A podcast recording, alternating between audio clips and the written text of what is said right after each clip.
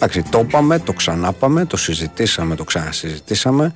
Αλλά σήμερα ήρθε η ώρα να το κάνουμε και επίσημα. Δηλαδή. Ήρθε η ώρα α, να αποχαιρετήσουμε ένα τους... Ε, τον έχουμε αποχαιρετήσει. Α, όχι! Ε, τον έχουμε αποχαιρετήσει εδώ και δύο όχι, χρόνια. Εσύ τα λες Ε, αυτά. πώς εγώ τα λέω αυτά; Εσύ τα λες Γιατί έχει αυτά. παίξει μπάλα εδώ και δύο χρόνια; Εσύ τα λες αυτά. Καλά, εντάξει. Να τον αποχαιρετήσω. Εσύ τα λες αυτά. Το παιδί είναι βίος και πολιτεία. Αποφάσισε να τα παρατήσει. Γεμάτος, ε, όχι μπάλα ενδεχομένως, γεμάτος ξέρω, εγώ, άλλα πράγματα. Πήρε Champions League, πήρε Super Cup, πήρε δύο πρωταθλήματα. Ισπανίας δεν πήρε. Ε; Πήρε δύο Premier League. Πήρε. Πόσα, πόσα Champions League πήρε; Ένα. Με ποιον; Γιατί δεν πήρε με τη Real; Ε, δεν έπαιζε, αλλά δεν πήρε με τη Real. Ναι, φυσικά και πήρε. Αυτό λέω. Δεν, πήρε και με τη Chelsea. Δεν, πήρε- Europa πήρε με την Chelsea. Είσαι Πήρε- σίγουρος; Πήρε δύο Europa με την Chelsea. Πήρε δύο Europa. Δεν πήρε και το Champions League. Δεν ήταν στην ομάδα που πήρε το Champions League. Ήτανε. Νομίζω δεν ήταν. Με τη Real πήρε το Champions League ε, πέρυσι. Αυτό είναι το Champions League. Και με την Chelsea πήρε δύο Europa. Δεν πήρε. Η Chelsea πήρε Champions League επί των ημερών του. Εκείνος δεν ήταν εκεί. Πήρε Champions League. Μήπως ήταν, Με τον Τροκομπά. μήπως ήταν δανεικός. Δανεικός. Καλά εγώ. αν, αν Εντάξει. θέλεις να του γεμίσουμε την τροπεοθήκη Βεβαίως και ακόμα, θέλω να τη γεμίσουμε ε, την τροπή. ακόμα Ασφαλώς παραπάνω, και θέλω να γεμίσουμε την τροπή γιατί το εντέν του Αζά. Εννοείται. να το κάνουμε. Εννοείται. Κάτσε, ήταν στην Chelsea από το 12. Η Chelsea πότε πήρε το Champions League; Πού να θυμάμαι τώρα απόξω. Νωρίτερα το πήρε. Νωρίτερα το πήρε. Ήταν, Οκ. στην Chelsea, ήταν στην Chelsea από το 12. Οκ. Η Chelsea πήρε το. Ε, η Chelsea πήρε το. Κάτσε, θα το βρω. Λοιπόν, η Chelsea πήρε το. Έλα, μισού. Το πήρε το 12. Αλλά το πήρε λοιπόν πριν πάει. Μάλιστα. Το πήρε ακριβώς πριν πάει. Κάτσε κανιάρης. Ε, μου καταλαβες. Ναι. Λοιπόν, γι' αυτό είναι το τσουλού του με την, ε, Μάλιστα. με την Chelsea. Κατάλαβες τι γίνεται. Οπότε. Τέλος πάντων, πήρε τσουλού εν πάση περιπτώσει ο Πήρε άνθρωπος. τσουλού, ναι. Μπορεί να μην έπαιξε, μπορεί να έπαιξε 5 λεπτά, 10 λεπτά. Δεν έχει να κάνει. Δεν έχει να κάνει. Αυτό δεν, ε, δεν ενδιαφέρει κανέναν. Αυτό που ενδιαφέρει είναι ότι ο Εντένο Αζάρο, ο οποίος κόστησε ε, 115. Τόσο δεν ήταν. 115, ναι. 115 εκατομμύρια. Κόστησε 35 στην Τζέλσι. Και μετά η Τσέλσι αυγάτισε τα λεφτά της. 115 και είχε ένα χρόνο συμβόλαιο ακόμα. Ναι, ναι, ναι. Δεν είναι ότι είχε 2-3-4 μπροστά και λες να δώσω. Ε, Ένα χρόνο συμβόλαιο ακόμα. Δηλαδή money well spent. Βεβαίως. Βεβαίως. Βεβαίως.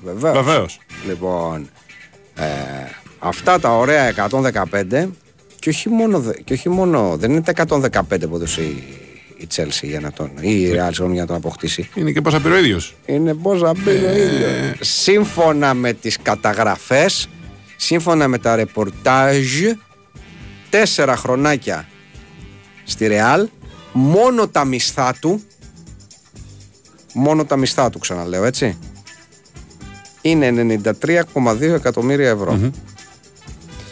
Υπήρχαν και μπόνους τα Δεν οποία υπήρχαν. οι Ισπανοί λένε ότι φτάναν στο ύψος των 36 εκατομμυριων ευρώ. Αν ρωτάς και λίγα είναι. Ναι. Οπότε.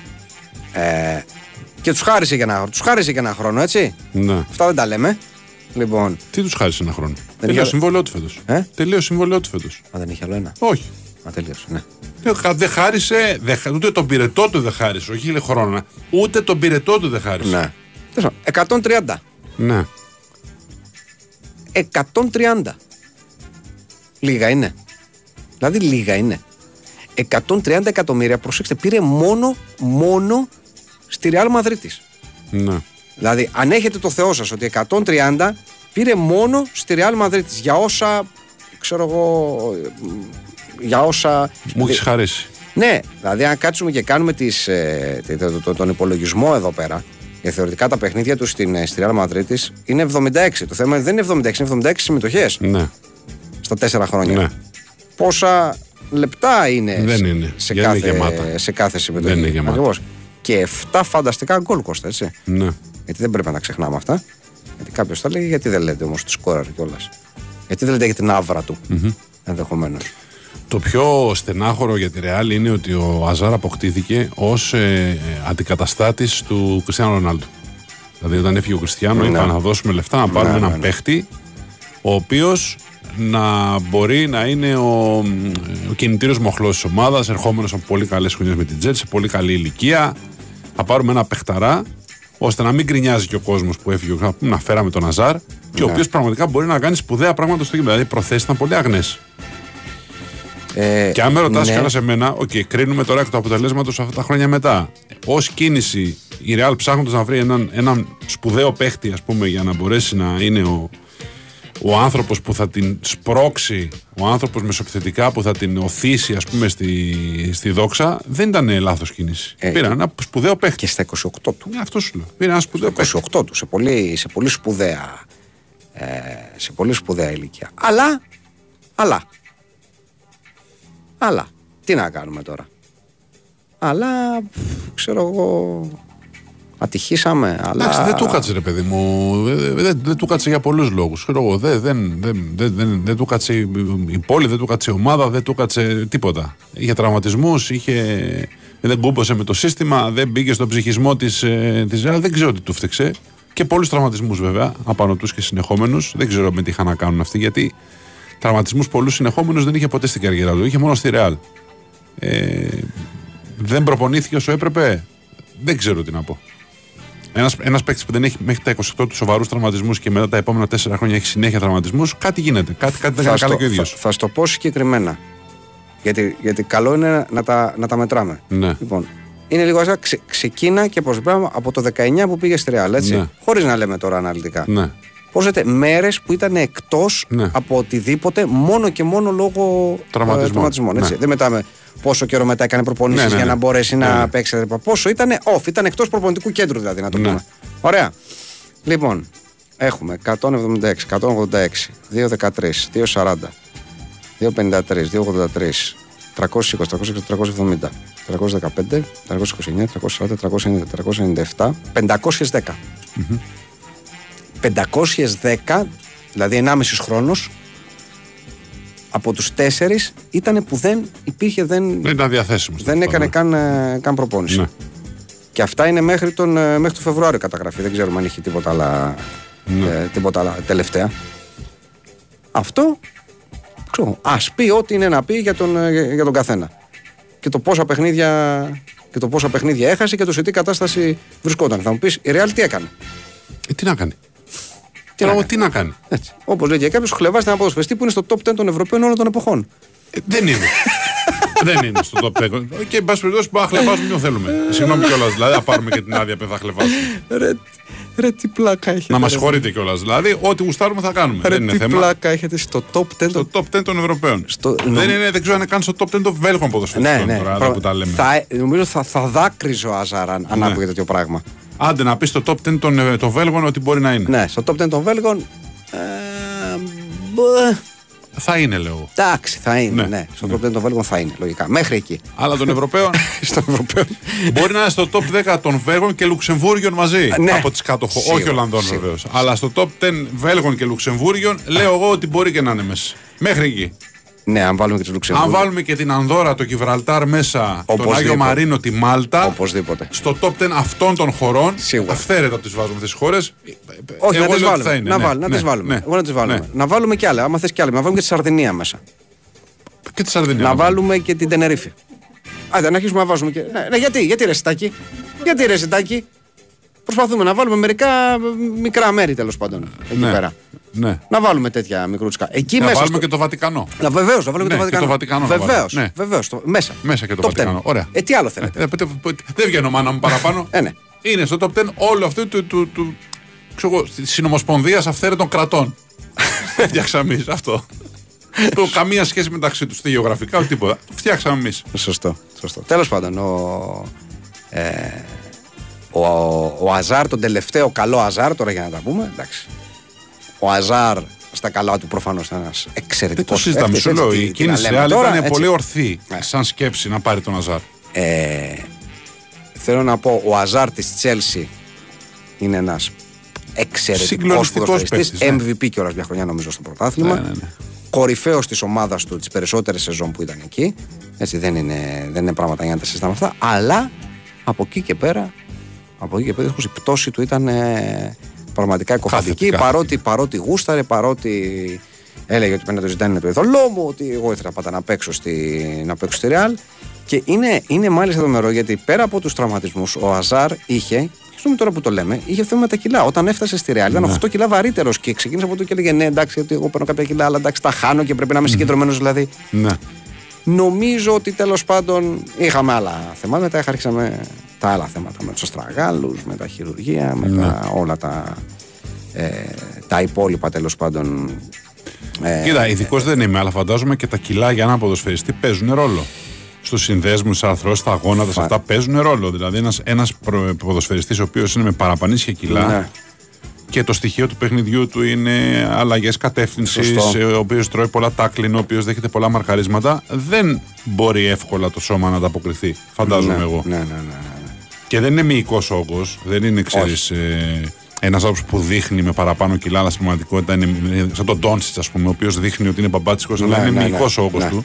Και άλλο άθλημα βεβαίως και άλλες απαιτήσεις. Εν τω μεταξύ ήταν, ήταν και περίεργο για τους γιατρούς. Είχες το... μπέ δηλαδή. Πώς το πω, όταν πήγε, είχες σκεμπέ. Ναι, φορά, ναι. φορά και την άσπρη που η άσπρη δεν κόβει. Θέλω να πω, η άσπρη δεν κολακεύει. Ε, ναι, σε ανθρώπους που έχουν παραπάνω ήταν σκεμπές, Ήταν σκεμπέ. Και όταν έβαλε την άσπρη, πέταγε κοιλιά μπροστά. Ναι, ναι, ναι. Κάτσε αδερφέ. Ένα λεπτό. Ξεκάθαρα, ξεκάθαρα. Εν τω μεταξύ, λέγανε οι γιατροί από τότε που πρωτοπήγε στη και έβγαλε τους πρώτους τραυματισμούς ότι με τον Αζάρ συνέβαινε το εξής περίεργο. Έλεγαν ότι, κοιτάξτε, ενώ οι περισσότεροι ποδοσφαιριστές, λέει, ο συχνότερος τραυματισμός ποδοσφαιριστή, ναι. σύμφωνα με την κίνηση που κάνει, είναι στα γόνατα, δηλαδή γόνατο, κάπου να χτυπήσεις ή συνδέσμους. Ναι. Εκεί βγάζουν ποδοσφαιριστέ. Ναι, ναι, συνήθως ναι. Είναι, λέει, περίεργο. Οι τραυματισμοί που είχε ο Αζάρ, δηλαδή που τους είχε κάτω, χαμηλά, αστράγαλο, πέλμα και είναι, λέει, ε, θα τους έβγαζε ένας μπασκετμπολίστας. Mm. Γιατί είναι, είναι λογική μπασκετμπολίστα. Γι' αυτό ναι, έχει να κάνει με αυτό ναι. που έλεγες πριν και με την κίνησή του μέσα στο γήπεδο. Ενδεχομένως και με τα κιλά τα οποία ναι. επιβάρυναν και δεν ξέρω εγώ τι άλλο. Ή μπορεί να ήταν κάποιο μειοσκελετικό θέμα, ε, θέλω να πω, εκγενετής, το οποίο δεν είχε Έξι, δεν βρήκε ποτέ κανένας. με βλήματα ναι. στην Τσέλη. Λογικού ανησυχητικού. Μένου τραυματισμούς από τα 20-32. Έχει εντοπιστεί. Η λογική λέει ότι δεν έκανε πέρα από τις ατυχίες. Κάτι δεν είναι σε επίπεδο γύμνας. Και εν πάση περιπτώσει, ό,τι και να είναι εντάξει. Δεν είναι ότι έχει εξασφαλίσει μέχρι τα τρία του. Αυτό δεν είναι θέμα. Ε, αλλά, καλά να είναι ο άνθρωπος ναι, και να πίνει μπύρες και να περνάει ναι. καλά και να, να κάνει τον ευχαριστή. Δεν συζητάμε. Καλά έκανε. Θέλω να πω. Νομίζω ότι θα μείνει και αυτός και οι ποδοσφαιρόφιλοι με το παράπονο ότι πήγε στην καλύτερη ηλικία της καριέρας του στη Ρεάλ και έφτασε να αποσυρθεί από το ποδόσφαιρο χωρίς ουσιαστικά να δούμε τον παίχτη που είχαμε θαυμάσει στην Τζέλση. Και πήγε και με, με ένα τεράστιο challenge, ας πούμε, να μπει στα παπούτσια του Ρονάλντο. Δηλαδή δεν πήγε απλά ως δεύτερος, τρίτος, ξέρεις, ε, ε, κρυμμένος στη σκιά, ας πούμε, κάποιον άλλο. Πήγε και του λένε: Εδώ αγόρι μου, πάρε την μπαγκέτα και ναι, ναι, ναι, ναι. παίξε. Κανονικά. Πού να την μπαγκέτα να παίζουν τα όργανα. Δηλαδή είναι και ένα ωραίο κίνητρο να δίνεις ένα ποδοσφαιριστή ότι εδώ δεν σε φέρνουμε, αλλά έχουμε, ξέρω εγώ, τον Κριστιανό, τον Μπενζεμά, αυτά, το ένα, και έχουμε και σένα να βοηθήσεις. Έχουμε εσένα, σου δίνουμε τα κλειδιά του μαγαζιού και σου λέμε εδώ, κάνε ό,τι καλύτερο μπορείς αυτή η ομάδα να μπορέσει να ναι. παραμείνει ψηλά. Όπως ήταν όλα αυτά τα χρόνια. Δεν ανταποκρίθηκε. Όχι. Δεν ξέρω τι του φταίει. Και ήταν ηγέτης στην Τζέλσης, δηλαδή δεν μπορεί να το ψεβάρει το ηγετηλίκι. Στην Τζέλση ήταν ηγέτης. Δεν είναι ένας παίκτης που ήταν δεύτερο βιολί στην Τζέλσης και μετά και λες: Πήγε στη Ρεάλ, δεν είχε μάθει σε συνθήκες τέτοιες πίεσης και πρωταγωνιστικού ρόλου και του έπεσε βαρύ το κεμπάπ. Ναι. Όχι. Ήταν ηγέτης και γι' αυτό και τον πήρε Ρεάλ και έδωσε 115 εκατομμύρια ευρώ για ένα παίκτη το οποίο το συμβόλαιο έλεγε σε ένα χρόνο. Ναι. Ακριβώς διότι πίστευε πάρα πολύ σε αυτόν γιατί ήταν παιχταράς. Mm-hmm. Τι του φταίξει τώρα εκεί, Πώς λέγε κάποιο, πριν και από τους λίγους που ο Αμπράμοβιτς έβγαλε τόσα λεφτά για συνήθω και ο Αμπράμοβιτς αγόραζε ναι. ακριβά. Ε, καλά, εντάξει, παιδιά. Ο Αμπράμοβιτς αγόραζε ακριβά ναι. και πουλάγε φθηνά γιατί τα χρήματα κάπως θα ξέχναγε στην κολότση και μπαίνα στο πλυντήριο. Ε, εντάξει. Δεν ήταν το θέμα τώρα να βγάλει ποτέ λεφτά από την Τζέλση. Δεν υπήρχε financial fair play τότε.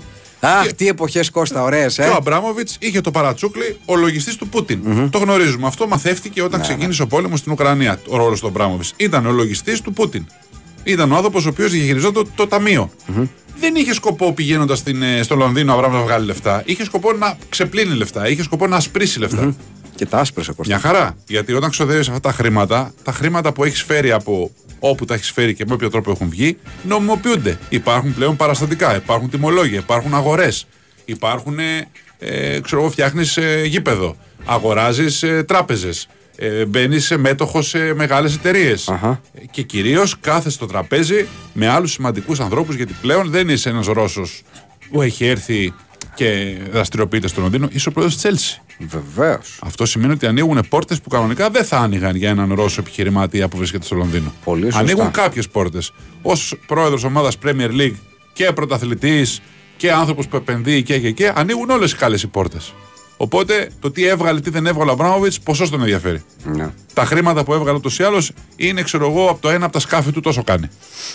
Από αυτά που τα περιβόητα που τα μάθαμε τότε με τα σκάφη του Αμπράμοβιτ κτλ. Το, τόσο κάνει. Το ένα έκανε 150, το άλλο έκανε 500. Ε, ε. Θέλω να πω, τα λεφτά του Αζάρ ήταν το, η σκούνα του. Ήταν αυτό που έπαιρνε για να πεταχτεί μια βόλτα. Εντάξει, τι συζητάμε τώρα. Ε, να δει που γινόταν τα γυρίσματα του Σέτλαντ στη Σκωτία. Αυτό έπαιρνε, α πάρουμε αυτό εκεί το.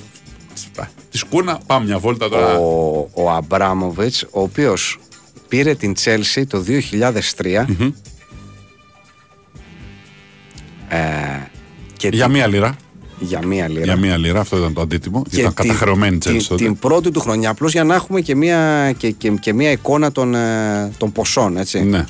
Με το που πήγε, ξόδεψε το 2003, έτσι, προσέξτε, 170 εκατομμύρια ευρώ. Δηλαδή με το που πήγε. Είπε εντάξει, έλα ομάδα, έλα τι έχουμε, για πες λοιπόν. Και έφερε. Το καλοκαίρι εκείνο. Κρέσπο, Βερόν, Μακελελέ, δηλαδή λέμε για Σαουδάραβες. ναι. Μούτου, Wayne Bridge, Γκέρεμι, Τζο Κόλ, Γκλεν Τζόνσον, Σμέρτιν. Μη σου πω 170 εκατομμύρια ευρώ. 170 εκα- Τι καπάκι την επόμενη χρονιά. Εντάξει, χωρίς να πουλάει σχεδόν τίποτα, έτσι. Δηλαδή την πρώτη χρονιά τα έσοδα ήταν 950.000.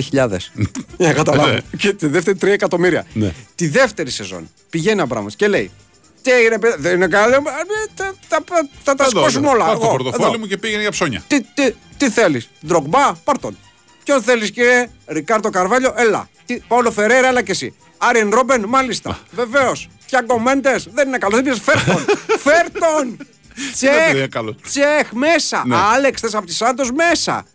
Ματέγια Κέσμαν, γιατί ήταν καλό στο CM. Ναι, ναι. Φέρ τον. Τη δεύτερη χρονιά. Ναι, ναι. δηλαδή, μιλάμε τώρα και σας έχω διαβάσει μόνο αυτούς που πλήρωσε. Ναι. Δεν έχω διαβάσει τους Τους ελεύθερους, ναι. μέσα σε δύο χρόνια έχει αλλάξει όλο το ρόστερ. Διότι φέρνει κοσάδε και φεύγουν οι κοσάδε. 170-160. Και συνεχίζει μόνο χρονιά. Εσχέν, Ράιτ Φίλιπς, Ντελόρνο, Λασανά Διαρά. Δηλαδή συνέχεια. συνέχεια. Σεφτσέγκο, Όμπι Μίκελ, Μπουλαρούζ, Ασλι Κόουλ, Καλού, Μαλουντάν, Ελκά Ιβάνοβιτς Μπελέτη. Κοσκοτά θυμίζει αυτό όλο το τέτοιο. Το παίρνω 20 παίχτε, διώχνω 20 Ναι. παίχτε. Θυμίζει κοσκοτά πολύ έντονα. Ναι, ναι, ναι. ναι, ναι, ναι. Αλλά τέτοιος ήταν ο, τέτοιος ήταν ο Αμπράμοβιτς. Και έτσι, έτσι έκανε. Την αγόρασε για μένα και την έχασε δωρεάν. Όπως λέγεται. Ναι, παιδιά, είπαμε. Είχε προ θέμα οικονομικό, τον ένοιαζε να. αν θα χάσει λεφτά από την Τζέλση. Δεν ήθελε απλά να νομιμοποιήσει χρήματα και να ασπρίσει χρήματα. Αυτό είναι το θέμα.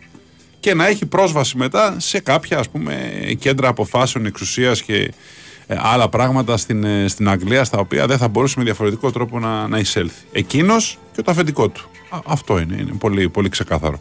Είναι και πολύ γνωστό πια, δεν είναι κάποια εικασία αυτό το πράγμα. ότι Είναι, είναι, γνωστό. ναι, είναι πλέον πολύ ξεκάθαρο. Δηλαδή από τότε είχαμε, ε, είναι η αλήθεια, ξέρεις, όλη μία υποψία. Δεν μπορούσε να επιβεβαιωθεί. Ναι. Προφανώς γιατί τότε ήταν ακόμα λίγο πιο σκοτεινά τα πράγματα. Αλλά με τον καιρό και με τα χρόνια νομίζω Ναι.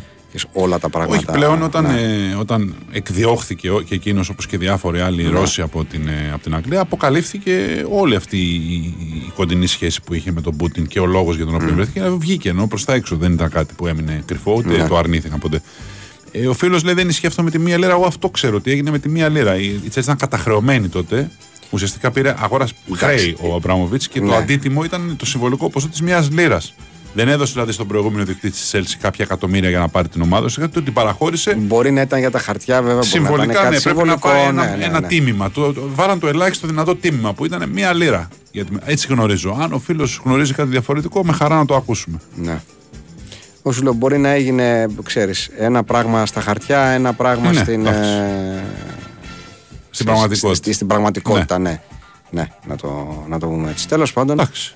ε, εν πάση περιπτώσει, η, η ιστορία έγραψε, δεν ξεγράφει, τελειώσαν αυτά. Όπως τελειώνει η πιθανότητα για να παραμείνουμε στην, ε, στην Αγγλία και ο Σάντσο, τον οποίο το αναφέραμε και χθες, αλλά σήμερα έχουμε πιο Ναι. φρέσκα πράγματα. Ε, διότι σύμφωνα με την Daily Mail πλέον η United θέλει τόσο πολύ να τον διωξει και έχει καταλάβει ότι Δεν υπάρχει σωσμός. ναι, δεν υπάρχει σωσμό, ότι αυτός δεν πρόκειται να ζητήσει συγγνώμη, ότι δεν υπάρχει καμία διορία που θα τηρηθεί και ότι ουσιαστικά είναι τελειωμένη υπόθεση. Οπότε, ψάχνει η ομάδα, λέει, να τον δώσει δανεικό. Ακού τώρα τι σκεφτήκανε. Το σκεφτήκανε οικονομικά. Δηλαδή, εδώ πέρα η, η λογική είναι μόνο οικονομική. Σου λέει, Όπως το συζητάγαμε χθες μα, ότι πέφτει η αξία του από αυτό το πράγμα έτσι, γιατί είναι ενεργός ο, ο παίκτης. Οπότε σου λέει, αντί να κάνουμε αυτή την ιστορία, να έχει όλη αυτή τη φήμη να τον ακολουθεί, να μην είναι ενεργός και να φτάσουμε το καλοκαίρι για να μας πούνε παιδιά, για ένα παίκτη ένα χρόνο στο ψυγείο, ναι, πάρτε 30 και απαρατήστε μας και τι μας νοιάζει που δώσει το 85. Όχι, λέει, τουλάχιστον για να κρατήσουμε την αξία του, τέλος πάντων να μην πέσει τόσο, θα τον δώσουμε δανεικό. Βεβαίως, επειδή τον δίνουμε δανεικό και όλοι ξέρουν γιατί τον δίνουμε δανεικό και ότι στην πραγματικότητα θέλουμε να τον πουλήσουμε και δεν είναι μια πραγματική ας το πούμε επένδυση αλλά είναι μια προσπάθεια να μείνει η αξία τους σε ένα ανεκτό επίπεδο. Και επειδή θα πληρώσουμε εμείς όλο το συμβόλαιο. ό,τι θέλετε. Όταν λέμε, όταν λέμε το θέλουμε μιλάμε για ένα 400 το μήνα. Ένα 400 το μήνα παίρνει ο Σάντσο. Οπότε ναι. λέει United εντάξει ας είναι, ας πάει και το παλιάμπελο να δώσουμε ξέρω εγώ 10 εκατομμύρια ευρώ πόσα είναι 12 μέχρι το τέλος του, του χρόνου στα μισθά του κυρίου Σάντσο προσδοκώντας να παίξει μπάλα γιατί ξέρεις ότι θα στείλεις κάπου το Σάντσο και θα παίζει, δεν σημαίνει ότι θα παίζει και μπάλα. Έτσι δηλαδή μπορεί να το στείλεις στο. Πού να σου πω. Στην ε, Brighton, λέω ένα παράδειγμα. Ναι. Και να ενθουσιαστεί και να παίξει. Και μπορείς να το στείλεις στην, ε, στην Norwich για παράδειγμα και να μην γουστάρει. Ναι. Μπορείς να το στείλεις στο εξωτερικό και να μην γουστάρει. Αλλά σου λέει ότι από το να τον έχουμε εδώ πέρα ένα κάθετο παλιόπεδο που δεν πρόκειται να γίνει και τίποτα, θα τον στείλουμε και θα το πληρώνουμε το συμβόλαιο. δεν θα έχει καλό τέλος αυτή η ιστορία λόγω γενικώς. Τίποτα. Το ιδανικό τέλος είναι να πάει κάπου να παίξει, να φύγει το καλοκαίρι για 40 εκατομμύρια, 50 όσα καταφέρει να, να πάρει η United Αυτό, για ναι. να γλιτώσει όσο γίνεται μεγαλύτερο μέρος της χασούρας και να δούμε τι μπορεί να κάνει αυτός ο άνθρωπος ε, κάπου αλλού. Ενδεχομένως, αν θα μπορέσει να βάλει μυαλό, αν θα. Δεν ξέρω, θα, θα κάτσει να αναλογιστεί τι έκανε και πώς θα πορευτεί στη ζωή του. Δεν ξέρω. Ναι. Είναι, ε, είναι σε ένα πλαίσιο μιας μεγάλης κουβέντας για όλα αυτά τα χρήματα που δίνονται για παίχτε οι οποίοι είναι μικροί, οι οποίοι μπορεί να έχουν κάνει μια καλή χρονιά. Ε, ναι. που μπορεί να σου βγει, μπορεί να σου βγει Μπέλιγχαμ ο άλλος ότι έρχεται στα 20 του και ξαφνικά ας πούμε, κάνει τα πράγματα που κάνει. Μπορεί να σου βγει και Ντεμπελέ ότι έκανε 5 χρόνια στην παρσελονα να, να, να, πάρει μπρος, ναι. να πάρει μπρος.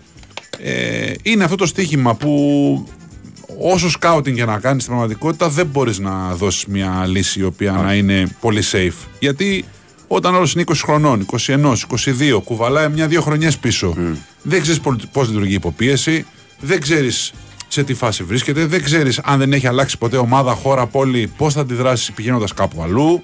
Βέβαια, ε, βέβαια. Είναι πολλά πράγματα πολλά, πολλά, τα οποία παίζουν ρόλο για ένα παιδί. Παιδί, παιδιά είναι. Είναι παιδιά. Και ο Ντεμπελέ παιδί ήταν όταν πήγε στην Μπαρτσελόνα και παιδί παραμένει ακόμα. Και ο Σάντσο παιδί είναι. Πόσο είναι, 22 χρονών, 23. 23 νομίζω, ναι. παιδί, παιδιά είναι. Θέλω να πω παιδιά. OK, okay, λέμε παιδιά είναι στην πραγματικότητα. Ναι. Ας σκεφτούμε εμείς τα 22 στα 23 τι κάναμε. Ναι. Ναι, το σκεφτόμαστε σαν να είναι ρομπότ. Κατα... Όχι και, και ρομπότ ταυτοχρόνως στον Και βετεράνοι. Και, και βετεράνοι, ναι. επειδή είναι πέντε χρόνια στο ποδόσφαιρο, είναι βετεράνος. Σκεφτείτε εμείς τα 22 στα 23 φοιτητές, ας πούμε, ή ό,τι ήταν ο καθένας, τι κάναμε στη ζωή μας. Ναι. Ε, τα, τα χειρότερα κάναμε στα 22 στα 23. τα... Ό,τι χειρότερο μπορούσαμε να κάνουμε, το κάναμε στα 22-23. Ναι. ναι. Γιατί αυτό είναι το νόημα των 22-23. Θα συμφωνήσει και ο Τάκης, φαντάζομαι. Ναι. Στα 22 ναι. στα 23 κάνεις τα χειρότερα. Ναι. Ε, τι να κάνουμε τώρα. Ε, ναι, απλώς υποτίθεται και το μετά αλλιώ γιατί σου λέει ότι αν ένας ποδοσφαιριστής ο οποίος έχει ανδρωθεί και είναι από μικρός στο περιβάλλον του ποδοσφαίρου, ε, θα έχει πάρει κάποιες αρχές και θα έχει λίγο περισσότερο το μυαλό του ναι. μέσα στο κεφάλι. Δεν ισχύει όμως αυτό. Δεν ισχύει αυτό, σίγουρα δεν ισχύει αναγκαστικά. Όπως λέγανε παλιά, που ισχύει ακόμα και τώρα, ότι καλύτερα θέλανε πάντα οι ποδοσφαιριστέ να μικροπαντρεύονται. Ναι, ναι. Να ήταν ιδανικό, ξέρεις, για να τους έχουν. Ναι, ναι. Μικροπαντρεύονταν οι ποδοσφαιριστές, ε, μικροπηδάγανε μετά οι ποδοσφαιριστές δεξιά-αριστερά, κερατώναν τις γυναίκες τους, κάθε λιμάνι και καημός, κάθε ξενοδοχείο και γκόμενα, αλλά κατά τα άλλα να είναι παντρεμένοι ποδοσφαιριστές. Αυτό μας ένοιαζε ως εικόνα. Νομίζαν ότι ο ποδοσφαιριστής, επειδή παντρευτεί, θα μπει σε, μια, σε ένα mode οικογένειας. Γενικώς τα χρήματα τα οποία δαπανώνται πραγματικά είναι ε, είναι πραγματικά δυσανάλογα εάν σκέφτονται οι ομάδες αυτό. Το σε, σε ποιους παίκτες είναι, είναι, είναι. Ξεκίνησες στη Σιάκα, ναι, άφησε τα πριόνια στην τουλάπα και ξεκίνησες στη Σιάκα. Κάπως ερωτικός. Ερωτικός, Κοιτάξτε, να σου πω κάτι. Αυτό είναι ένα τραγούδι το οποίο ε, τώρα δεν λέει και πολλά πράγματα. Θα σου λέει, Ε, εντάξει, ρε φίλε, εμεί έχουμε ακούσει και τραπ να πούμε και ξέρω εγώ τι. Αλλά το 90 που βγήκε ήταν ε, σκάνδαλου, ε. Ήταν, ήταν. Ε; Και Θεός χωρέστηκε την τραγουδίστρια. Έχει φύγει από τη ζωή. Αμάν, δεν μπορεί να μην κάνουμε ένα, ένα, ένα μνημόσυνο. Ε, δεν γίνεται. Τι να ακούμε τώρα. Γιατί ο άλλος μπορεί να, να, να, να δημιουργήσει αυτό που λες με το σκάνδαλο και τα να δημιουργήσει συνειρμούς Ναι. και να βάλουμε ένα φραγμό ας πούμε, σε αυτούς τους συνειρμούς για μια ε, τραγουδίστρια η οποία δεν βρίσκεται στη ζωή. Αχα. Εντάξει, οκ. Λέω εγώ τώρα. Οκ, έτσι όπως το λες. Ναι. Κυρίες και κύριοι, καλησπέρα σας. Γεια σας. Είστε συντονισμένοι στον bwin Sport FM στο 94,6 και ακούτε την εκπομπή Fight Club. Θα είμαστε παρέα μέχρι τα μεσάνυχτα με τον Τάκη Μπουλή στη ρύθμιση των ήχων και τις μουσικές επιλογές, την Κωνσταντίνα Πανούτσου στην οργάνωση και επιμέλεια της παραγωγής τα μηνύματά σας μπορούν να φτάσουν ως εμάς με τους εξής τρόπους τον εξής μάλλον πολύ γνωστό τρόπο κατά βάση. Μπαίνετε δηλαδή στο sportfm.gr και στο πάνω μέρος της κεντρικής σελίδας κλικάρετε εκεί που λέει ραδιόφωνο live ούτως ώστε να ανοίξει ο media player και μαζί του μια φόρμα μέσω της οποίας μπαίνετε, γράφετε και στέλνετε ε, αυτά τα οποία θέλετε να μας πείτε. Από εκεί και πέρα τα email σας στο ράμα για 05.yahoo.gr Fight Club 2.0 γράφετε για να μας βρείτε σε Facebook και YouTube το ίδιο ακριβώς στην αναζήτηση του Google Play Store ή του App Store για να βρείτε και να κατεβάσετε δωρεάν το, το application της εκπομπής. Fight Club 2001, όλο μαζί ως μια λέξη να μας βρείτε στο Instagram, fightclub.gr, το site της εκπομπής, Κώστας Βαϊμάκης, Γιάννης Τσαούσης στα μικρόφωνα και στον αέρα του Spotify, Βεβαίως. Κώστα φίλες και φίλοι, στον αέρα του Spotify, στη σελίδα της τύχης μας στο Spotify, δύο ολόφρεσκα, Διαμάντια. ολοκένουργια διαμάντια. Διαμάντια. Βεβαίως.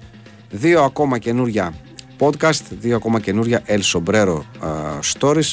Δύο ιστοριούλες ε, οι οποίες και αυτή τη βδομάδα θέλουμε να πιστεύουμε ότι θα σας κεντρήσουν το ενδιαφέρον διότι είναι πραγματικά πολύ ενδιαφέρουσες. Η μία ιστορία από τις δύο, το ένα podcast από τα δύο αφορά έναν από τους αγαπημένους αυτής της εκπομπής τόσο για την ποδοσφαιρική του καριέρα κυρίως για αυτήν όσο για το πώς ελήχθηκε σαν χέλη στη διάρκεια της πραγματικά αλλά και τι έκανε μετά από αυτήν τον αγαπημένο μας Πάολο Φούτρε τον, του οποίου τη συζήτηση την είχαμε και Βεβαίως. πρόσφατα με αφορμή το ντοκιματέρ για, τον, ε, για το Φίγκο ο Φούτρε είναι μια ε, πραγματικά λίγο μυθιστορηματική ιστορία για το γεγονός ότι είχε το προσωνύμιο με Πορτογάλος Μαραντόνα ότι δεν ήταν τυχαίο. Είχε, υπήρχαν αρκετά κενά σημεία ανάμεσα στους δύο. Εντάξει, κάποια ποδοσφαιρικά και κάποια θέματα χαρακτήρα να τα πούμε Ναι. έτσι. Λοιπόν, δεν κάνω άλλη spoilerιά. Ένα podcast αφιερωμένο στον Πάολο Φούτρε. Και στην ακαταμάχητη γοητεία του, όπως λέει ο, ο τίτλος. Και ένα ε, δεύτερο podcast, το δεύτερο podcast το οποίο ε, βγήκε μαζί, παρέα με αυτό για τον Πάολο Φούτρε. Είναι ένα podcast ε, το οποίο ασχολείται με την περίοδο και κυρίως με, τη, με το σπουδαίο εκείνο βράδυ του 1989 οπότε και η Μίλαν έχοντας περάσει όλο το δράμα που πέρασε από τα τέλη της δεκαετίας του 60 μέχρι να έρθει και να την αναλάβει ο Σίλβιο Μπερλουσκόνη έτσι και κάπως να, να ανασυσταθεί να πάρει τα πάνω της για να κυριαρχήσει ακολούθως στην Ευρώπη εκείνη τη βραδιά, την ευρωπαϊκή βραδιά ε, η οποία ουσιαστικά την ξαναβάζει στον, στον ποδοσφαιρικό χάρτη για τα καλά. Αυτά τα δύο είναι τα, τα podcast τα οποία βγήκανε σήμερα. Καλή σας ακρόαση, δεν ξέρω τι λέμε σε αυτές τις Ναι, περιπτώσεις. καλά να περάσετε. Καλά να περάσετε. Καλά. Δεν ξέρω. Δεν ξέρω σε αυτόν τον κόσμο που ζούμε πια. Γιατί όχι. Μάλιστα. Γιατί όχι. Καλή σποτιφιά. Καλή σποτιφιά. Εντάξει, οκ. Καλά το λες, άσχημα δεν το λες. Είναι η αλήθεια. Ε, σε μία μέρα η οποία αυτά τα χρόνια και καθώς περνάνε τα χρόνια λέω εγώ θα αποκτάει όλο και μεγαλύτερη σημασία Παγκόσμια Μέρα Ψυχικής Υγείας Ναι. σήμερα ε, με, το, με την περίφημη φράση που την είδα σχεδόν παντού ξέρεις, που αποδίδεται στο Ρόμπιν Williams χωρίς να είμαστε σίγουροι να την έχει πει αυτός ο καθένας δίνει μία μάχη για την οποία δεν γνωρίζεις τίποτα να είσαι πάντα ευγενικός. και σε μία ε, χώρα για να μιλήσουμε για την πατρίδα μας και να μην μιλήσουμε γενικά ε, γιατί γενικότερα είχαμε μιλήσει θυμίζω ότι έχουμε κάνει εδώ ειδική εκπομπή Παρασκευής αφιερωμένη στην ε, ψυχική υγεία ε, στη διάρκεια της οποίας είχαμε μιλήσει με τον, με τον κύριο Αχιλέα Οικονόμου α, ακροατή της εκπομπής και πρόεδρο της Ένωσης Ελλήνων Ψυχιάτρων. Είχαμε πει αρκετά πράγματα μπορείτε να ανατρέξετε να τη βρείτε αν ενδιαφέρεστε στο, στο αρχείο.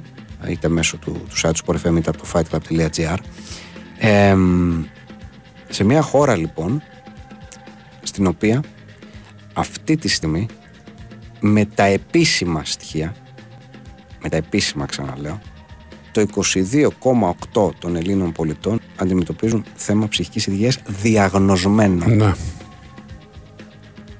Μεγάλο ποσοστό πολύ. Διαγνωσμένο, ξαναλέω. Διότι επειδή γνωρίζουμε πάρα πολύ καλά ότι τα χρόνια μπορεί να περνάνε, αλλά κάποιες συνήθειες δεν αλλάζουν ποτέ και ο τρόπος με τον οποίο θεωρούμε κάποια πράγματα στίγμα όπως την ψυχική υγεία είναι ακόμα εδώ και είναι ακόμα επαρκτός, καταλαβαίνετε ότι το ποσοστό αυτό στην πραγματικότητα είναι πολύ μεγαλύτερο και συγγνώμη που βάζω τη λέξη πολύ αλλά το, το πιστεύω ακράδαντα, δεν ξέρω αν συμφωνήσει ή διαφωνείς ε, Ναι, δεν ξέρω αν είναι, είναι, πολύ είναι, μεγαλύτερο. είναι μεγαλύτερο, είναι μεγαλύτερο. Είναι σίγουρα μεγαλύτερο. Εν τω μεταξύ, επειδή οι έρευνες ε, εστιάζουν σε μια συγκεκριμένη χρονική περίοδο πάντα, έτσι. Δηλαδή σου λέει είναι από τότε μέχρι τότε. Είναι τα τελευταία δύο χρόνια, τα τελευταία τρία χρόνια, ξέρεις. Είναι σε μια περίοδο συγκεκριμένη. Ναι. Επειδή γίνονται καθημερινά πλέον πράγματα ε, κοσμοϊστορικά, δεν είναι ότι γίνονται πράγματα. Γίνονται πράγματα κοσμοϊστορικά. Γίνονται πράγματα τα οποία διαλύουν την κοσμοθεωρία μας. Γίνονται πράγματα τα οποία αλλάζουν τις ζωές μας Ναι. σκέφτομαι ότι αυτές οι έρευνες αν είχαν τη δυνατότητα να κάνουν update κάθε έξι μήνες ή κάθε ένα χρόνο ή κάθε τρεις μήνες τα αποτελέσματα ήταν πολύ χειρότερα. Εξηγούμε. Διάβαζα ας πούμε σήμερα ότι έρευνα που είχε γίνει στην Ευρωπαϊκή Ένωση πριν την πανδημία έλεγε ότι ένας στους έξι πολίτες της Ευρωπαϊκής Ένωσης πάσχει από κάποιο θέμα ψυχικής υγείας. Μπορεί να είναι κατάθλιψη, Ναι, μπορεί ναι, να ναι, είναι ναι, ναι. έντονη μοναξιά, μπορεί... πολλά πράγματα. Πριν Μεγάλο την πανδημία. δείγμα σημαίνει αυτό τώρα. Πριν την πανδημία. Ναι, πριν την πανδημία, ναι. Μετά την πανδημία, mm. μεταξύ, αν σκεφτούμε τι επακολούθησε. Επακολούθησε πανδημία, lockdown, οικονομική ύφεση, Βέβαια. πόλεμο στην Ουκρανία. Τώρα έχουμε στη, στο Ισραήλ ό,τι γίνεται. Για εμάς εδώ στην Ελλάδα έχουμε πυρκαγιές, πλημμύρες. Δηλαδή θέλω να σου πω ότι. Απίστευτη αύξηση στα βασικά αγαθά. Ναι.